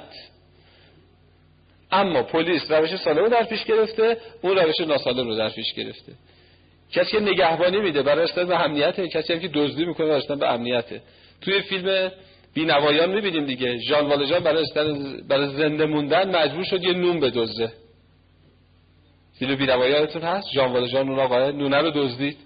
فقط برای زنده موندن. امنیت جانی می‌خواست.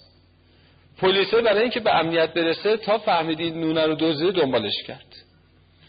بعد این ژان والژان شهردار میشه. برای اینکه امنیت رو ایجاد بکنه یه سری کارهای خیلی خوب می‌کنه شهر خودش. ولی از اون ببینیم که در واقع پلیسه میاد و پته اینو رو آب میندازه. دست اینو رو می‌کنه که این یه بار نون دزدیده و در واقع می‌خواد امنیت خودش رو خلق کنه اون شیوه این که پلیس شیوهی که پلیس به کار ببره برای اون ناامنی بوده. می‌بینیم کوزت تو فیلم بینوایان برای اینکه احساس امنیت بکنه همیشه دختر خوب خانواده میمونه. تو قهوه خونه میمونه حرف گوش کنه میره از چشم آب میاره وقت و بی وقت زور میشنوه. فناردی هم برای اینکه احساس امنیت بکنه به این زور میگه دو تا شیوه متفاوت برای رسیدن به یه خواسته. هر کسی با همه می‌خوان به امنیت برسن ولی نسخه هاشون متفاوته و بعض وقت نسخه ها ضد هم دیگه است. اون چیزی که شما به عنوان یه خانواده به عنوان زن شوهر بایستی درک بکنید اینه که آیا شیوهی که در مقابل همسرت داری به کار می‌بری برای او امنیت خلق می‌کنه یا امنیتشو داره به هم می‌زنه؟ اگر شما مثلا می‌بینی که همسرت از دست شما مدت هاست دلخوره باید یه فکر نگاهی بکنی ببینی که نکنه اون روز تو داشتی به خیال خودت امنیت تامین می‌کردی ولی در اصل داشتی امنیت اونو میریختی به هم. نکنی اینجوری بوده. ببین چون آدما امنیت می‌خوان. دل ما جایی میره که امنیت وجود داشته باشه. اگه امنیت نباشه از اونجا بلند میشه. این شعره چیه؟ میگه که مرنجان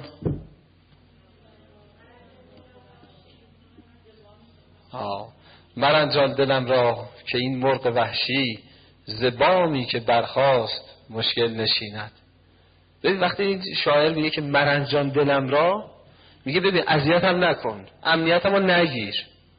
بذار امنیت داشته باشم که اگر من انجام دلم را که این مرغ وحشی که تو درون هر کسی یه مرغ وحشی وجود داره خب؟ و این مرغ وحشی معنی ناسالمی معنی مثبت داره اینجا خب؟ این مرغ وحشی مرغ تو قیانگر اگه بلند شد دیگه حالا به تو اعتماد نمی‌کنه. به این خونه اعتماد نمی‌کنه. من انجام دلم را که این مرغ وحشی زبامی که برخواست مشکل نشیند. حالا داستان و همش باز بحثه یه جورایی احساس امنیت هستش که و اینکه شما به عنوان همسر ممکنه روش هایی رو برای خلق امنیت برای خودت در پیش گرفته باشی که برای طرف مقابل زنده امنیته. مثل اونجایی که گفتیم شما برای دختر دیگه 1350 تا سکه ولی این خواستگار رو میترسونه. خواستگار کنارگیری می‌کنه در اون ناامنی ایجاد می‌کنی. شما شوهرت رو همسرت رو خانومت رو وادار می‌کنی که دائم در طول هفته چندین بار بیاد خونه والدین شما. خب این یه جور احساس ناامنی برای اون ایجاد می‌کنه. احساس مون خودش نی. ولی شما فکر می‌کنید داری لطف می‌کنی داری این اجتماعیش می‌کنی نمی‌دونی که نه اون مدل چیز دیگه است. حالا مدلامون رو بشناسیم مدلامون اون وقت رعایت بکنیم. این یه جوری زن و شوهر رو چکار می‌کنه؟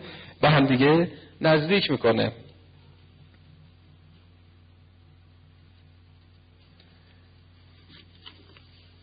این که بعضی وقتا سعی می‌کنیم یه کاری بکنیم که مورد اعتماد باشیم برای رسیدن به امنیته این که بعضی وقتا سعی می‌کنیم یه کاری بکنیم مورد اعتماد نباشیم اینم رسیدن به امنیته و اینکه بعضی وقتا امانت داری می‌کنیم رسیدن به امنیته این که بعضی وقتا امانت داری که دار می‌ذاریم بازم رسیدن به امنیته مثلا یه کسی ممکنه مدت ها مورد اعتماد بوده باشه. این آدم به خاطر این مورد اعتماد بوده که با مورد اعتماد بودن امنیت به دست می آورده ولی حالا میگه از این زمانی به بعد سعی می‌کنه مورد اعتماد نباشه. تا دست از سرش ور دارن. یه جوری احساس سبکی و احساس آزادی و احساس رهایی بکنه. ببینید همه این شیوه ها شیوه های هستن برای به امنیت. و اما می‌تونن پخته باشن می‌تونن ناپخته باشن. می‌تونن به نفع خود باشن. می‌تونه به نفع دیگری می‌تونه علیه خود باشه می‌تونه علیه دیگری باشه. کسی که لجبازی می‌کنه در واقع یه جورایی علیه خودش هم داره کار می‌کنه. درسته که علیه دیگری هم داره کار می‌کنه. کسی که مهارت های ارتباطیش رو بالا می‌بره یه جورایی در واقع به نفع خودش و به نفع دیگری کار می‌کنه. کسی که سعی می‌کنه که احساس امنیت رو به جایی که از طرف مقابل بگیره از خدا بگیره هم به نفع خودش کار کرده هم به نفع دیگری. حالا میایم اینجا نگاه می‌کنیم به اون الگوهای در واقع راهکارهای رسیدن به احساس امنیت.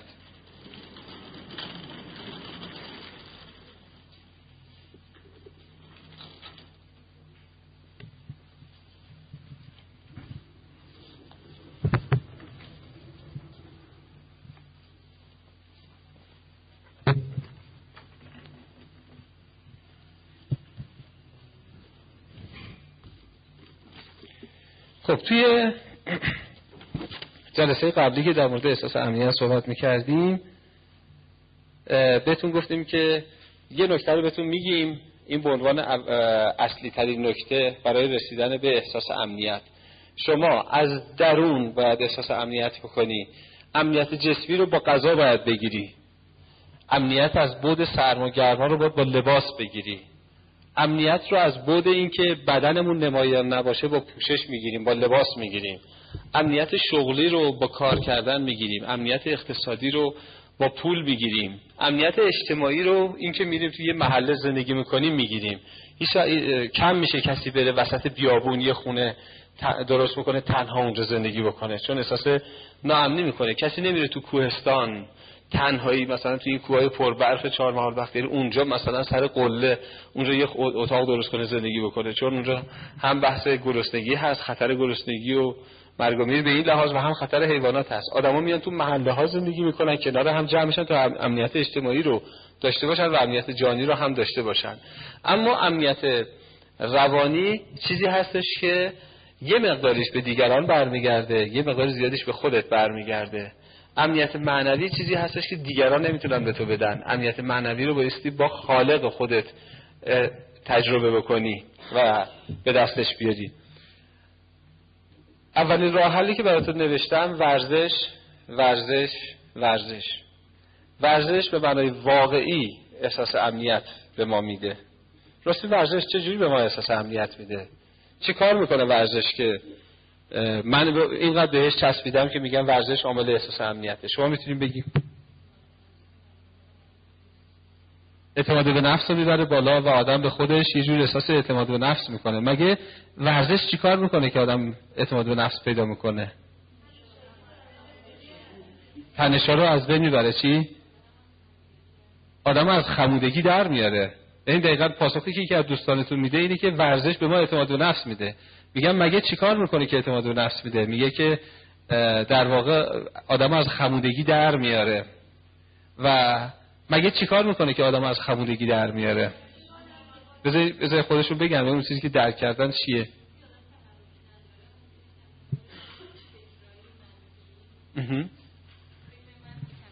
فرد رو افسرده می‌کنه. کم کم نسبت به خودشم تو روابطش هم احساس خوبی نداره. پس در واقع شما میگی ورزش اینجوری باعث احساس امنیت بشه که اعتماد به نفس ما رو بالا می‌بره. چجوری اعتماد به نفس ما رو بالا می‌بره؟ به این شکل که خمودگی ما رو از بین می‌بره و در واقع به ما چیکار می‌کنه؟ نشاط میده. یه جورایی به ما نشاط میده. و نشاط در واقع به آدم چی میده؟ احساس آرامش درونی میده و یه جور احساس راحتی خیال میده. فکر آدم رو هم فکر آدم رو هم باعث میشه که آدم بهتر فکرش کار بکنه. وقتی آدم فکرش بهتر کار می‌کنه نتیجهش میشه چی؟ پیشرفت می‌کنه. وقتی آدم فکرش بهتر کار می‌کنه پیشرفت می‌کنه. وقتی آدم فکرش کار می‌کنه بهتر می‌تونه مسائل حل بکنه. وقتی آدم بهتر فکر می‌کنه بهتر می‌تونه استراب و تحمل بکنه. وقتی آدم بهتر فکر می‌کنه دیرتر میترسه یا اصلا نمیترسه. خیلی راحت ببینید ما از ورزش به کجا می‌رسیم ما. آدم طبیعی تر میشه وقتی آدم ورزش می‌کنه. تجربه شخصی ایشون هستش و از نظر علمی هم این درست آدم طبیعی تر میشه. ورزش دیگه چجوری می‌تونه باعث بشه که یه نفر احساس امنیت بکنه؟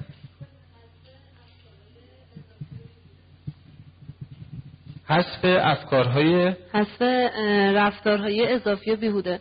آها چطور؟ برای رسیدن به امنیت ممکنه که با یه فردی حالا ما یا رابطه خوبی نداشته باشیم. اگه که بیکار باشیم حالا می‌تونه ورزشی که از وقتای ما رو پر بکنه. بعد اگه حالا اگه بیکار باشیم میشینیم فکر می‌کنیم فلسفه بافی می‌کنیم شاید فکرهای منفی سراغمون میاد. تمام انرژی منفی رو سمت خودمون جذب می‌کنیم. ولی وقتی ورزش کنیم تمام این وقتمون پر میشه و دیگه نیازی نمی‌بینیم که بشینیم فکر بکنیم. بعدم که برمیگردیم خونه اینقدر خسته که دیگه وقت فکر کردن نداریم. آره اینم یه, یه, یه شیوه دیگه است که ورزش باعث میشه ما احساس امنیت بکنیم. بعضی ورزش ها هستن گروهی هست. خیلی. این باعث میشه که آدم تو جمع اصلا یه شادی های خاصی بهش دست میده. یا حتی توی یه ورزش هایی مثل کوه که انقدر با سختی ها مواجه میشه آدم این باعث میشه آدم توی روزمره زندگی روزمرهش هم یه مقداری اغماز کنه از یه چیزایی رو ندید بگیره. در واقع وقتی یه نفر ورزش می‌کنه اونم ورزشی مثل کونه وردی و با سختی ها روبرو میشه. سختی های زندگی روزمره براش آسونتر میشه. یعنی انگار ورزش قدرت تحمل آدم رو بالاتر می‌بره. بعد از نظر جسمی هم هم هیکلش میزون میشه دیگه. هی خوشتیپ میشه خوشگل میمونه. اشتها رو باز می‌کنه. اشتها رو باز می‌کنه. آره. دقیقا. و بدید اونجا نظری دارم. ورزش چجوری احساس امنیت جدای از مسئله روانیش فیزیولوژیک هم رو آدم اثر یعنی همون هورمونا و چیزا رو که تنظیم می‌کنه ناخودآگاه چربی های زاید که سوخته میشه خون که صاف میشه خیلی تاثیر روی روان آدم. دقیقا. یعنی غیر از جنبای روانیش جنبای بدنی قضیه هم هستش خب؟ زحمت اون می‌کنم جنبای بدنی قضیه هم هست. خیلی ساده. مثالی که من بفرمام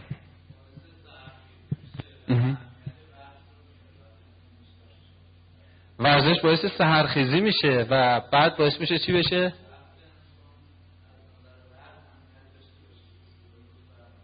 آها.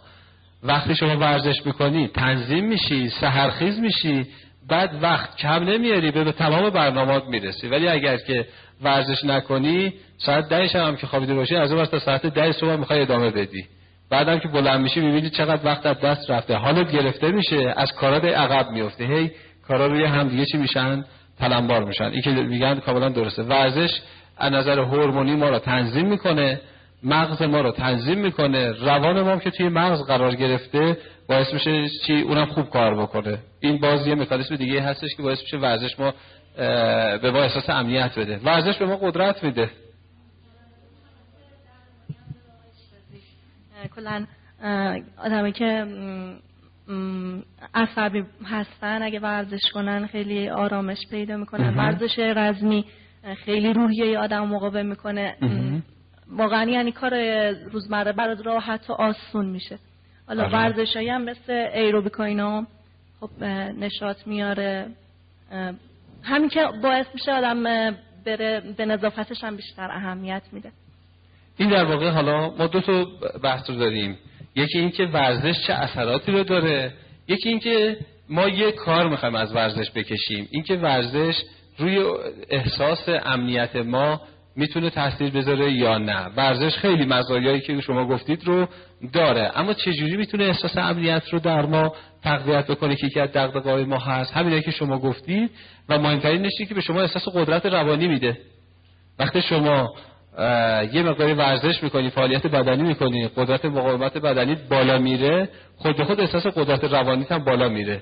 یه آدمی که ورزشکار هست وقتی عاشق میشه این خیلی راحتتر می‌تونه هیجان عشقش رو کنترل بکنه حساب شده عمل بکنه. تا کسی که در واقع ورزشکار نیست و این چیه هیجان عشق رو تو درون خودش نمی‌تونه خوب کنترل بکنه و هیجان اینو بیشتر کنترل می‌کنه. اینم در واقع جنبه دیگه قضیه هستش. کلا ورزش به ما احساس قدرت میده و احساس قدرت به ما احساس امنیت میده. اینه که میرن رشته رزمی اصلا برای چه خلق شده؟ حابیل و قابیل که کار نبودن که. کارات کار نبودن زیبای اندام کار نمی‌کردن کشتی کج بلد نبودن آیکیدو بلد نبودن کونورد نبودن که. ولی بعدها بعد از حابیل و قابیل آدما در طول تاریخ دچار احساس ناامنی شدن. بعد نشستن خلاقیت به خرج دادن یه سری فنون دفاعی رو خلق کردن. برای اینکه بتونن احساس امنیت بکنن. ببینید حالا کنگفو از کجا میاد؟ مثلا از چین یا ژاپن یا کره میاد جدو از ژاپن میاد. نمی‌دونم. ورزش باستانی توی ایران؟ ما مثلا سرزمین ورزش های جوان مردانه هستیم که هم قدرت بدنی می‌داد هم قدرت روانی می‌داد. آدم برای رسیدن به قدرت روانی فعالیت جسمانی انجام می‌دادن.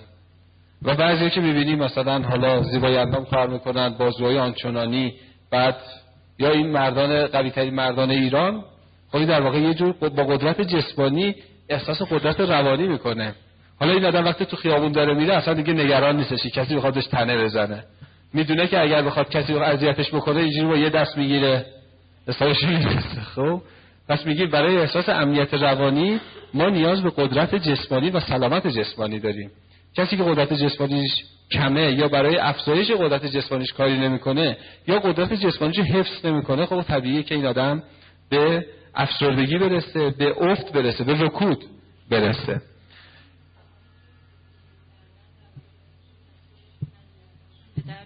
آها. و باعث شادی و رضایت از زندگی هم حالت تسلیم و رضا به خاطر همین مسئله درشون وجود آها.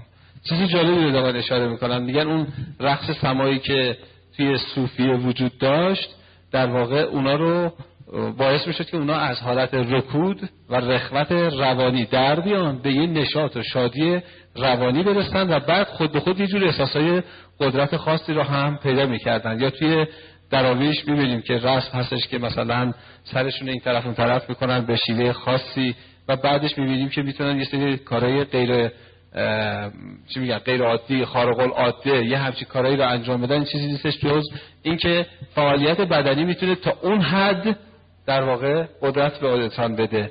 ما چیزی داریم به نام خوتیبلوتیزم دیگه. خوتیبلوتیزم حالا یا از طریق فعالیت بدنی اتفاق بیفته یا از طریق عدم فعالیت بدنی از طریق شگردای در واقع ذهنی.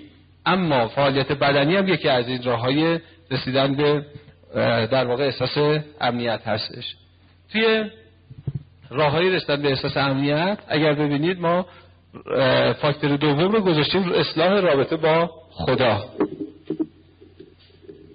اگر شما جسم سالمی داشتی و فعالیت بدنی هم مکرر انجام دادی حالا راه حل دوم راه ایجاد احساس امنیت هستش. حالا ممکنه که یک چالشی تو ذهن شما ایجاد بشه که آقا چرا اصلاح رابطه با خدا رو اول نذاشتید؟ و ورزش رو دوم نذاشتید. من این رو بهتون میگم که هر دوتاش می‌تونه وجود داشته باشه. می‌تونه یه نفر ذهن بسیار قوی داشته باشه بدون اینکه تفکر بدون اینکه ورزش بکنه واقعا احساس امنیت بکنه. این که خود خدا میگه تفکر بکنید در آیات من این چیه؟ این در واقع به ما داره میگه که از طریق تفکر به احساس امنیت برسید. اما اون چیزی که چرا من این رو ابتدا گذاشتم؟ به خاطر اینه که دیدم در اکثریت افراد وقتی فعالیت بدنی می‌کنند انگار هم اعتقاد به خوبی دارن هم عرفان خوبی دارن هم رابطهشون با خدا خوب میشه چون شاد میشند. و جالبه که از پیامبر اکرم صلی الله جمله هستش که میگه که تفریح بکنید تا خشن نشید. جمله میگه تفریح بکنید تا خشن نشید. وقتی ما خشن میشیم اون وقت رابطمون با همه چیز خراب میشه. ما چند تا رابطه داریم دیگه. رابطه با خود رابطه با خدا رابطه با خلق رابطه با دنیای پیرامون. یا آدم عصبانی رو در نظر بگی. آدم عصبانی یه آدمی که خیلی خیلی عصبانی باشه. فرض کن تو همین فضا قرار گرفته باشه. یکی از شماها خیلی عصبانی. هیچ کس هم اینجا نباشه. همینطور که می‌خواد بره ممکنه یه لگد محکم به این بلنگو بزنه. از اون یه هول محکم به این میده. از اون بیرونم که میده در محکم می‌زنه. از اون از سالن که می‌خواد خارج بشه حتی ممکنه نگهبانم خدافیزی نکنه. تو تاکسی که سوار میشه اصلا به راننده تاکسی سلام نمی‌کنه. پولم که می‌خواد به راننده بده اینجوری میده خب؟ و اگر راننده تاکسی 50 تومنشو برنگردونه دعوا می‌کنه که آقا 50 تومنشو بده. ببینیم و این آدم حتی وقتی می‌خواد نماز بخونه دیگه ولش مثلا نماز نخواستیم. نمازش هم ترک می‌کنه. یه آدمی که عصبانیه رابطش با همه چیز خراب میشه. خودش دنیاش خداش مردمش. حتی از کنار شمشادام که رد میشه از روی لجش سر این شمشادا رو می‌کنه. خب؟ این جور تخلیه خشم دیگه. این عصبانیه. این وقتی ما ورزش می‌کنیم هیجان هامون یه جورایی تعویز میشند. بی برو برگرد روان ما توی مغز قرار گرفته. مغزم پر از در واقع مواد شیمیایی هستش. مواد شیمیایی مغز وقتی تنظیم میشن که شما فعالیت بدنی می‌کنید. قبلا می‌گفتن عقل سالم تو بدن سالم. حالا این روزا باید بگیم عقل سالم تو بدن فعال. به خاطر اینکه قبلا اکثر آدما زندگیشون از طریق فعالیت بدنی میگذشت. ولی این روزا اکثر آدما فعال... پشت میز نشین شدن. بنابراین فعالیت نمی‌کنن. پس بهتر اون شعار عقل سالم در بدن سالم تبدیل به عقل سالم در بدن فعال. اصلاح رابطه با خدا به معنای واقعی در احساس امنیت ما ریشه داره تاثیر داره. چون که اصلا بزرگترین دغدغه خدا اینه که ما ب... ما انسان ها احساس امنیت بکنیم. بعد میگه احساس امنیت رو با من باید تجربه بکنید. چون من منبع امنیت مطلق شما هستم. شما اون وقت که بهترین همسر را داشته باشید همسرتون 7 ساعت در 24 ساعت خوابه. در 15 ساعت هم در کنار شما نیست. خصوصا تو شرایط امروز که دو شیفت کار می‌کنن آقایون در کنار شما نیست. تو 24 ساعت شما خیلی داشته باشی همسرت رو ممکنه دو ساعت سه ساعت داشته باشی. ولی خدا رو اگر باش ارتباط خوبی داشتی این هر جا باشی بید خوابم که باشی او باز مراقب توه نگهبان توه. و شما نگاه کنید باز بحث فلسفه معنویته شما شکلهای مختلفی از معنویت رو می‌بینید. چه اون کسی که توی پیرو دین اسلام یه جور احساس امنیت می‌کنه چه اون کسی که قبل از اینکه اسلام بیاد و قبل از که اصلا دین مسیح و دین یهودیت بیاد می‌بینی اونم معنویت خلق کرده. زرتشت هم معنویت خلق کرد. زرتشت هم احساس امنیت نمی‌کرد. برای اینکه احساس امنیت بکنه اومد معنویت خلق کرد. حالا ببینید توی هند مثلا یه شکل دیگه از دین وجود داره. اونم می‌خواد احساس امنیت بکنه. و برای اینکه احساس امنیت بکنه یک در واقع چارچوب های معنوی رو برای خودش خلق می‌کنه و خود سعی می‌کنه از اونا پیروی بکنه. اینجوری ترساش میریزن. و شما حساب شما بکن کسی که تو دل جنگل آفریقا زندگی می‌کنه پلنگ و شیر و انواع حیوانات اونجا هست. زندگیش چیه؟ زندگیش چادره. چادر هم نیست از همین چیزایی که با چوب و این چیزا درست کردن با حسیر درست کردن با علف درست کردن. ولی ببینید احساس امنیت می‌کنه. شب تو اون چادر میخوابه. حالا ما توی خونه های اینچنانی با مثلا تلویزیون مدار بسته بازم ممکن احساس امنیت نکنیم. اون چرا احساس امنیت می‌کنه؟ چون به اون درخته به عنوان خدا اعتقاد داره. یه درخت اونجا انتخاب کرده میگه این خدای منه. کاری نداریم که این از نظر ما به عنوان مسلمون اون در واقع شی رو خدا قرار داده.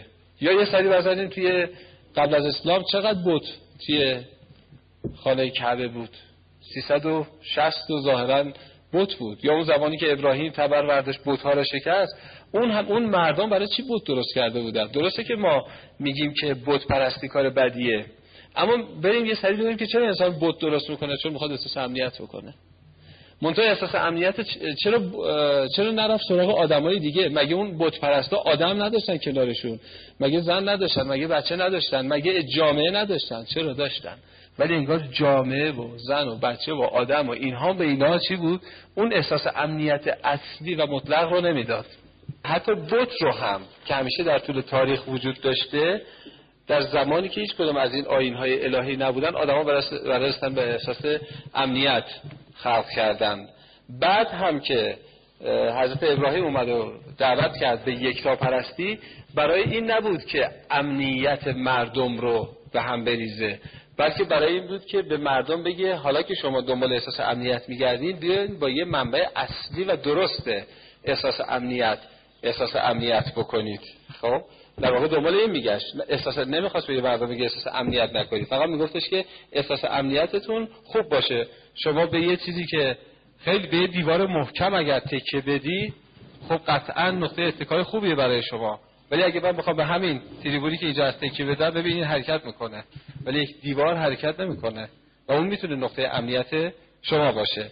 بنابراین اصلاح رابطه با خالق خودتون این می‌تونه منبع امنیت باشه. حالا ما اینجا دو تا بحث داریم تو بحث معنوی مطرح میشه. یکی اینکه آیا یه خدا وجود داره همه همه ما را آفریده یا که نه هر برای هر کسی یه خدایی وجود داره.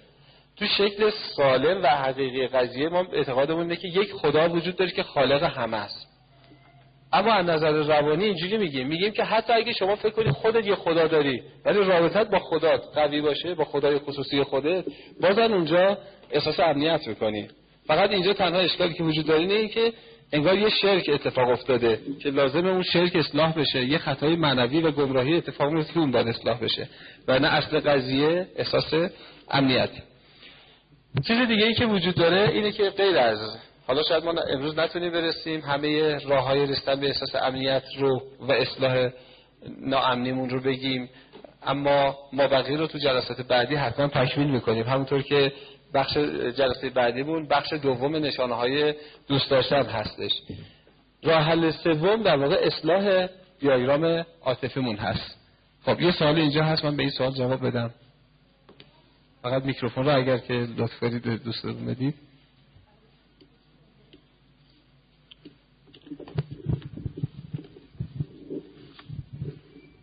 سلام, مگه خود ازدواج باعث ایجاد احساس امنیت نمیشه؟ چرا؟ یه ازدواج خوب باعث ایجاد احساس امنیت عاطفی و روانی میشه. پس جزء این چند تا نشانه ورده میشه دیگه. چی؟ جزء این چند تا نشانه ورده میشه دیگه. ارتباط با خدا و ارزش ازدواج. آره. ازدواج بخشی از امنیت شما رو برآورده می‌کنه. امنیت عاطفی شما رو برآورده می‌کنه. اما امنیت مثلا معنوی شما رو نه امنیت شغلی شما رو نه. همه امنیت اجتماعی شما رو نه امنیت جسمی شما رو نه. بخشی از امنیت رو برای ما فراهم می‌کنه. و اونم امنیت عاطفی و جنسی و مقداری امنیت جسمی هستش خب؟ این رو تامین می‌کنه. اما اگر فکر کنی ازدواج پاسخ همه امنیت هاست نه. اما اگر شما امنیت های دیگر رو از منبع خودش به دست آورده باشی ممکنه بتونی حتی یه ازدواجی که یه مقداری ناامنی هم برای شما ایجاد کرده بتونی ناامنی اون رو اصلاح بکنی و حتی تحمل بکنی و ورزش رابطه به خود منبع امنیته؟ آره آره اینو منبع امنیته. اینو منبع اینو دقیقا منبع امنیته. ورزش منبع امنیتیه که باعث میشه شما رابطت با همسرت حتی بهتر باشه.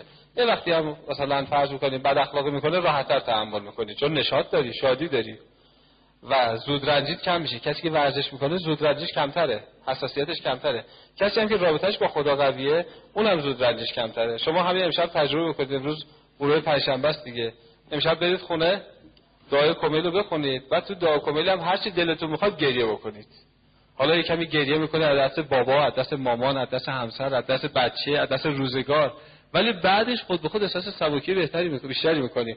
حالا اگر یه کسی هم آزارت بده راحتتر باش برخورد می‌کنی. زود رنجیت کم میشه. میگیم این اینقدر تاثیر داره. ممنون. اگر که میکروفون رو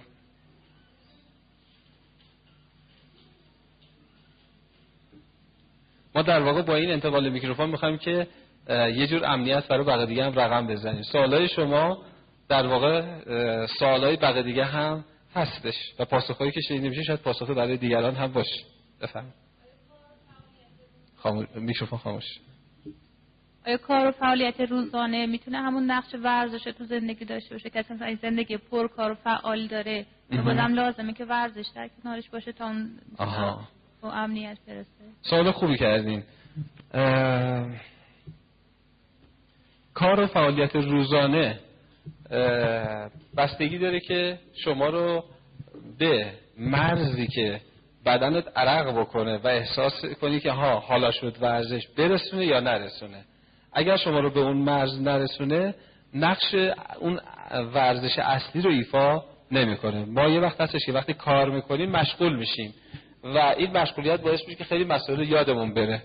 خب این یه اثر مثبت داره. خود این اون کار روزانه رو انجام میدی باعث میشه که قدرت عضلانی شما حفظ بشه. اما اون ورزشی که اون چیزی که برای من به عنوان ورزش حساب میشه که نقش در واقع اعتماد به نفس دهنده هستش و آدم رو شارژ می‌کنه اون ورزشی هستش که تو شما به مرز عرق کردن چکار کنی برسی. مثلا شما به طور عادی فرض کنید روز اول وقتی پیاده روی می‌کنی بعد از ده دقیقه بدن شروع کنه به عرق کردن. اگر که ده دقیقه هم همینجوری به پیاده روید ادامه بدی شما این اون ورزشی که این ورزشی که مورد نظر ما هستش که باعث میشه احساس امنیت بهبود پیدا بکنه اتفاق افتاده. اما ممکنه روز دوم لازم باشه که 12 دقیقه پیاده روی کنی تا به اون مرز برسی. هی ظرفیت ما چی میشه؟ بالاتر میره. بعد اگر شما یه دوره طولانی مدت مثلا مدت یک سال. هر روز ورزش کرده باشی و ورزشی که ظرفیت شما رو افزایش بده بعد اگر یه دو ماه هم ورزش نکنی این ذخیره باقی میمونه. اما بعد از دو ماه دوباره ذخیره تموم میشه. اینه که فعالیت بدنی به عنوان یک ضرورت همیشگی ما وجود داره. ایرادی نداره مقطعی ترک بشه ولی همیشه باید وجود داشته باشه.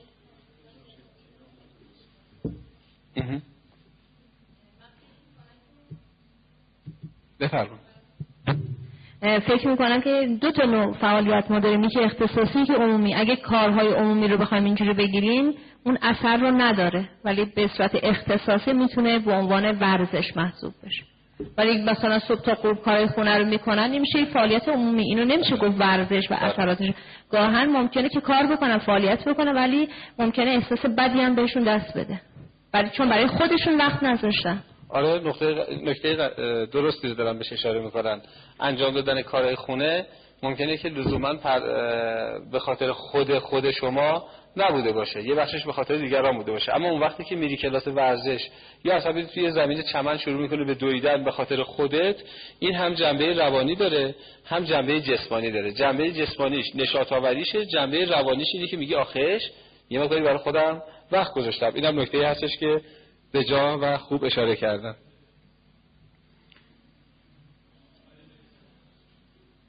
بفرمایید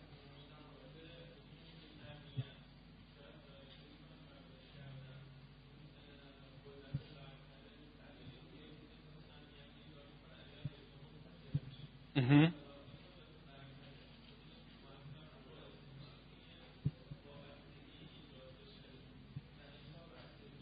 خودش یه حس ناامنی رو ایجاد بکنه. شما سوالی که داری بپرسید جالبه. یعنی به یه موضوع از دو طرف نگاه کردن. ما میگیم که رابطمون رو با خدا چیکار کنیم؟ اصلاح بکنیم. یعنی در واقع رابطمون رو تقویت بکنیم. میگن که خب این خیلی خوبه ولی از یه طرف آیا وابستگی نمیاره به یه قدرت برتر که بعد تازه یه جوری احساس ناامنی ایجاد بکنه؟ میگیم که ارتکا به یه نقطه برتر احساس ناامنی ایجاد نمی‌کنه. مگر اینکه نوع رابطه شما با اون منبع برتر از طرف شما رابطه بد باشه و یعنی اون منبع برتر همیشه یک رابطه خوبی رو با شما داره. اگه تو رابطه نقص باشه اشکال داشته باشه اون وقت شما همش نگرانی که نکنه از دست بدی. خود این در واقع یه جور احساس از روی احساس ناامنی این سواله خب؟ نه خب این یه بحثی که اون منبع شاید ما با یه شناختی رو پیدا کنیم که منبعمون رو شاید درست انتخاب کنیم.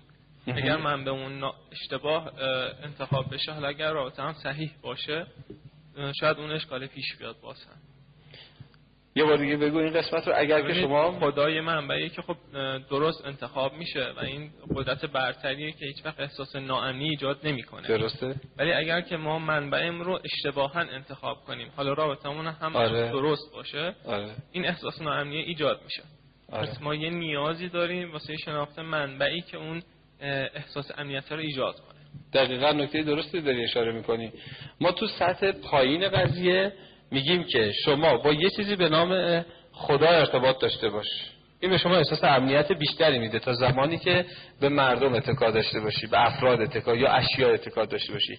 اما اگه حالا اومدی اون چیزی که خدای خودت قرار دادی واقعا خدای حقیقی باشه همون الله باشه در اون صورت دیگه اصلا دچار دغدغه نمیشی. میگیم که آدما برای رسیدن به امنیت بت رو انتخاب کرده بودن ولی بعدها چی شد؟ به جای بت خدای واحد رو قرار دادن. حتی قبل از اینکه اسلام بیاد می‌بینیم بعضی از افراد به وجودی به نام خدای یکتا از نظر حس درونیشون رسیده بودند. به این شهود رسیده بودن که انگار اینا نمی‌تونه خدا باشه. انگار یه وجود نامرئی هست که اون خالق منه. و اون اسنسی که میگه که در این بیکرانه هستی دو چیز حیرانمان می‌کنند اینکه آبی آسمان که می‌بینیم اما می‌دانیم که نیست و خدایی که نمی‌بینیم اما می‌دانیم که هست واقعیت اینه که ما از نظر فطری طوری برنامه ریزی شدیم که این حس درونی ما و شهود و بصیرت ما پی به اون وجوده که خالق ما هست و به اون ببره و اینجوری احساس امنیت بکنه.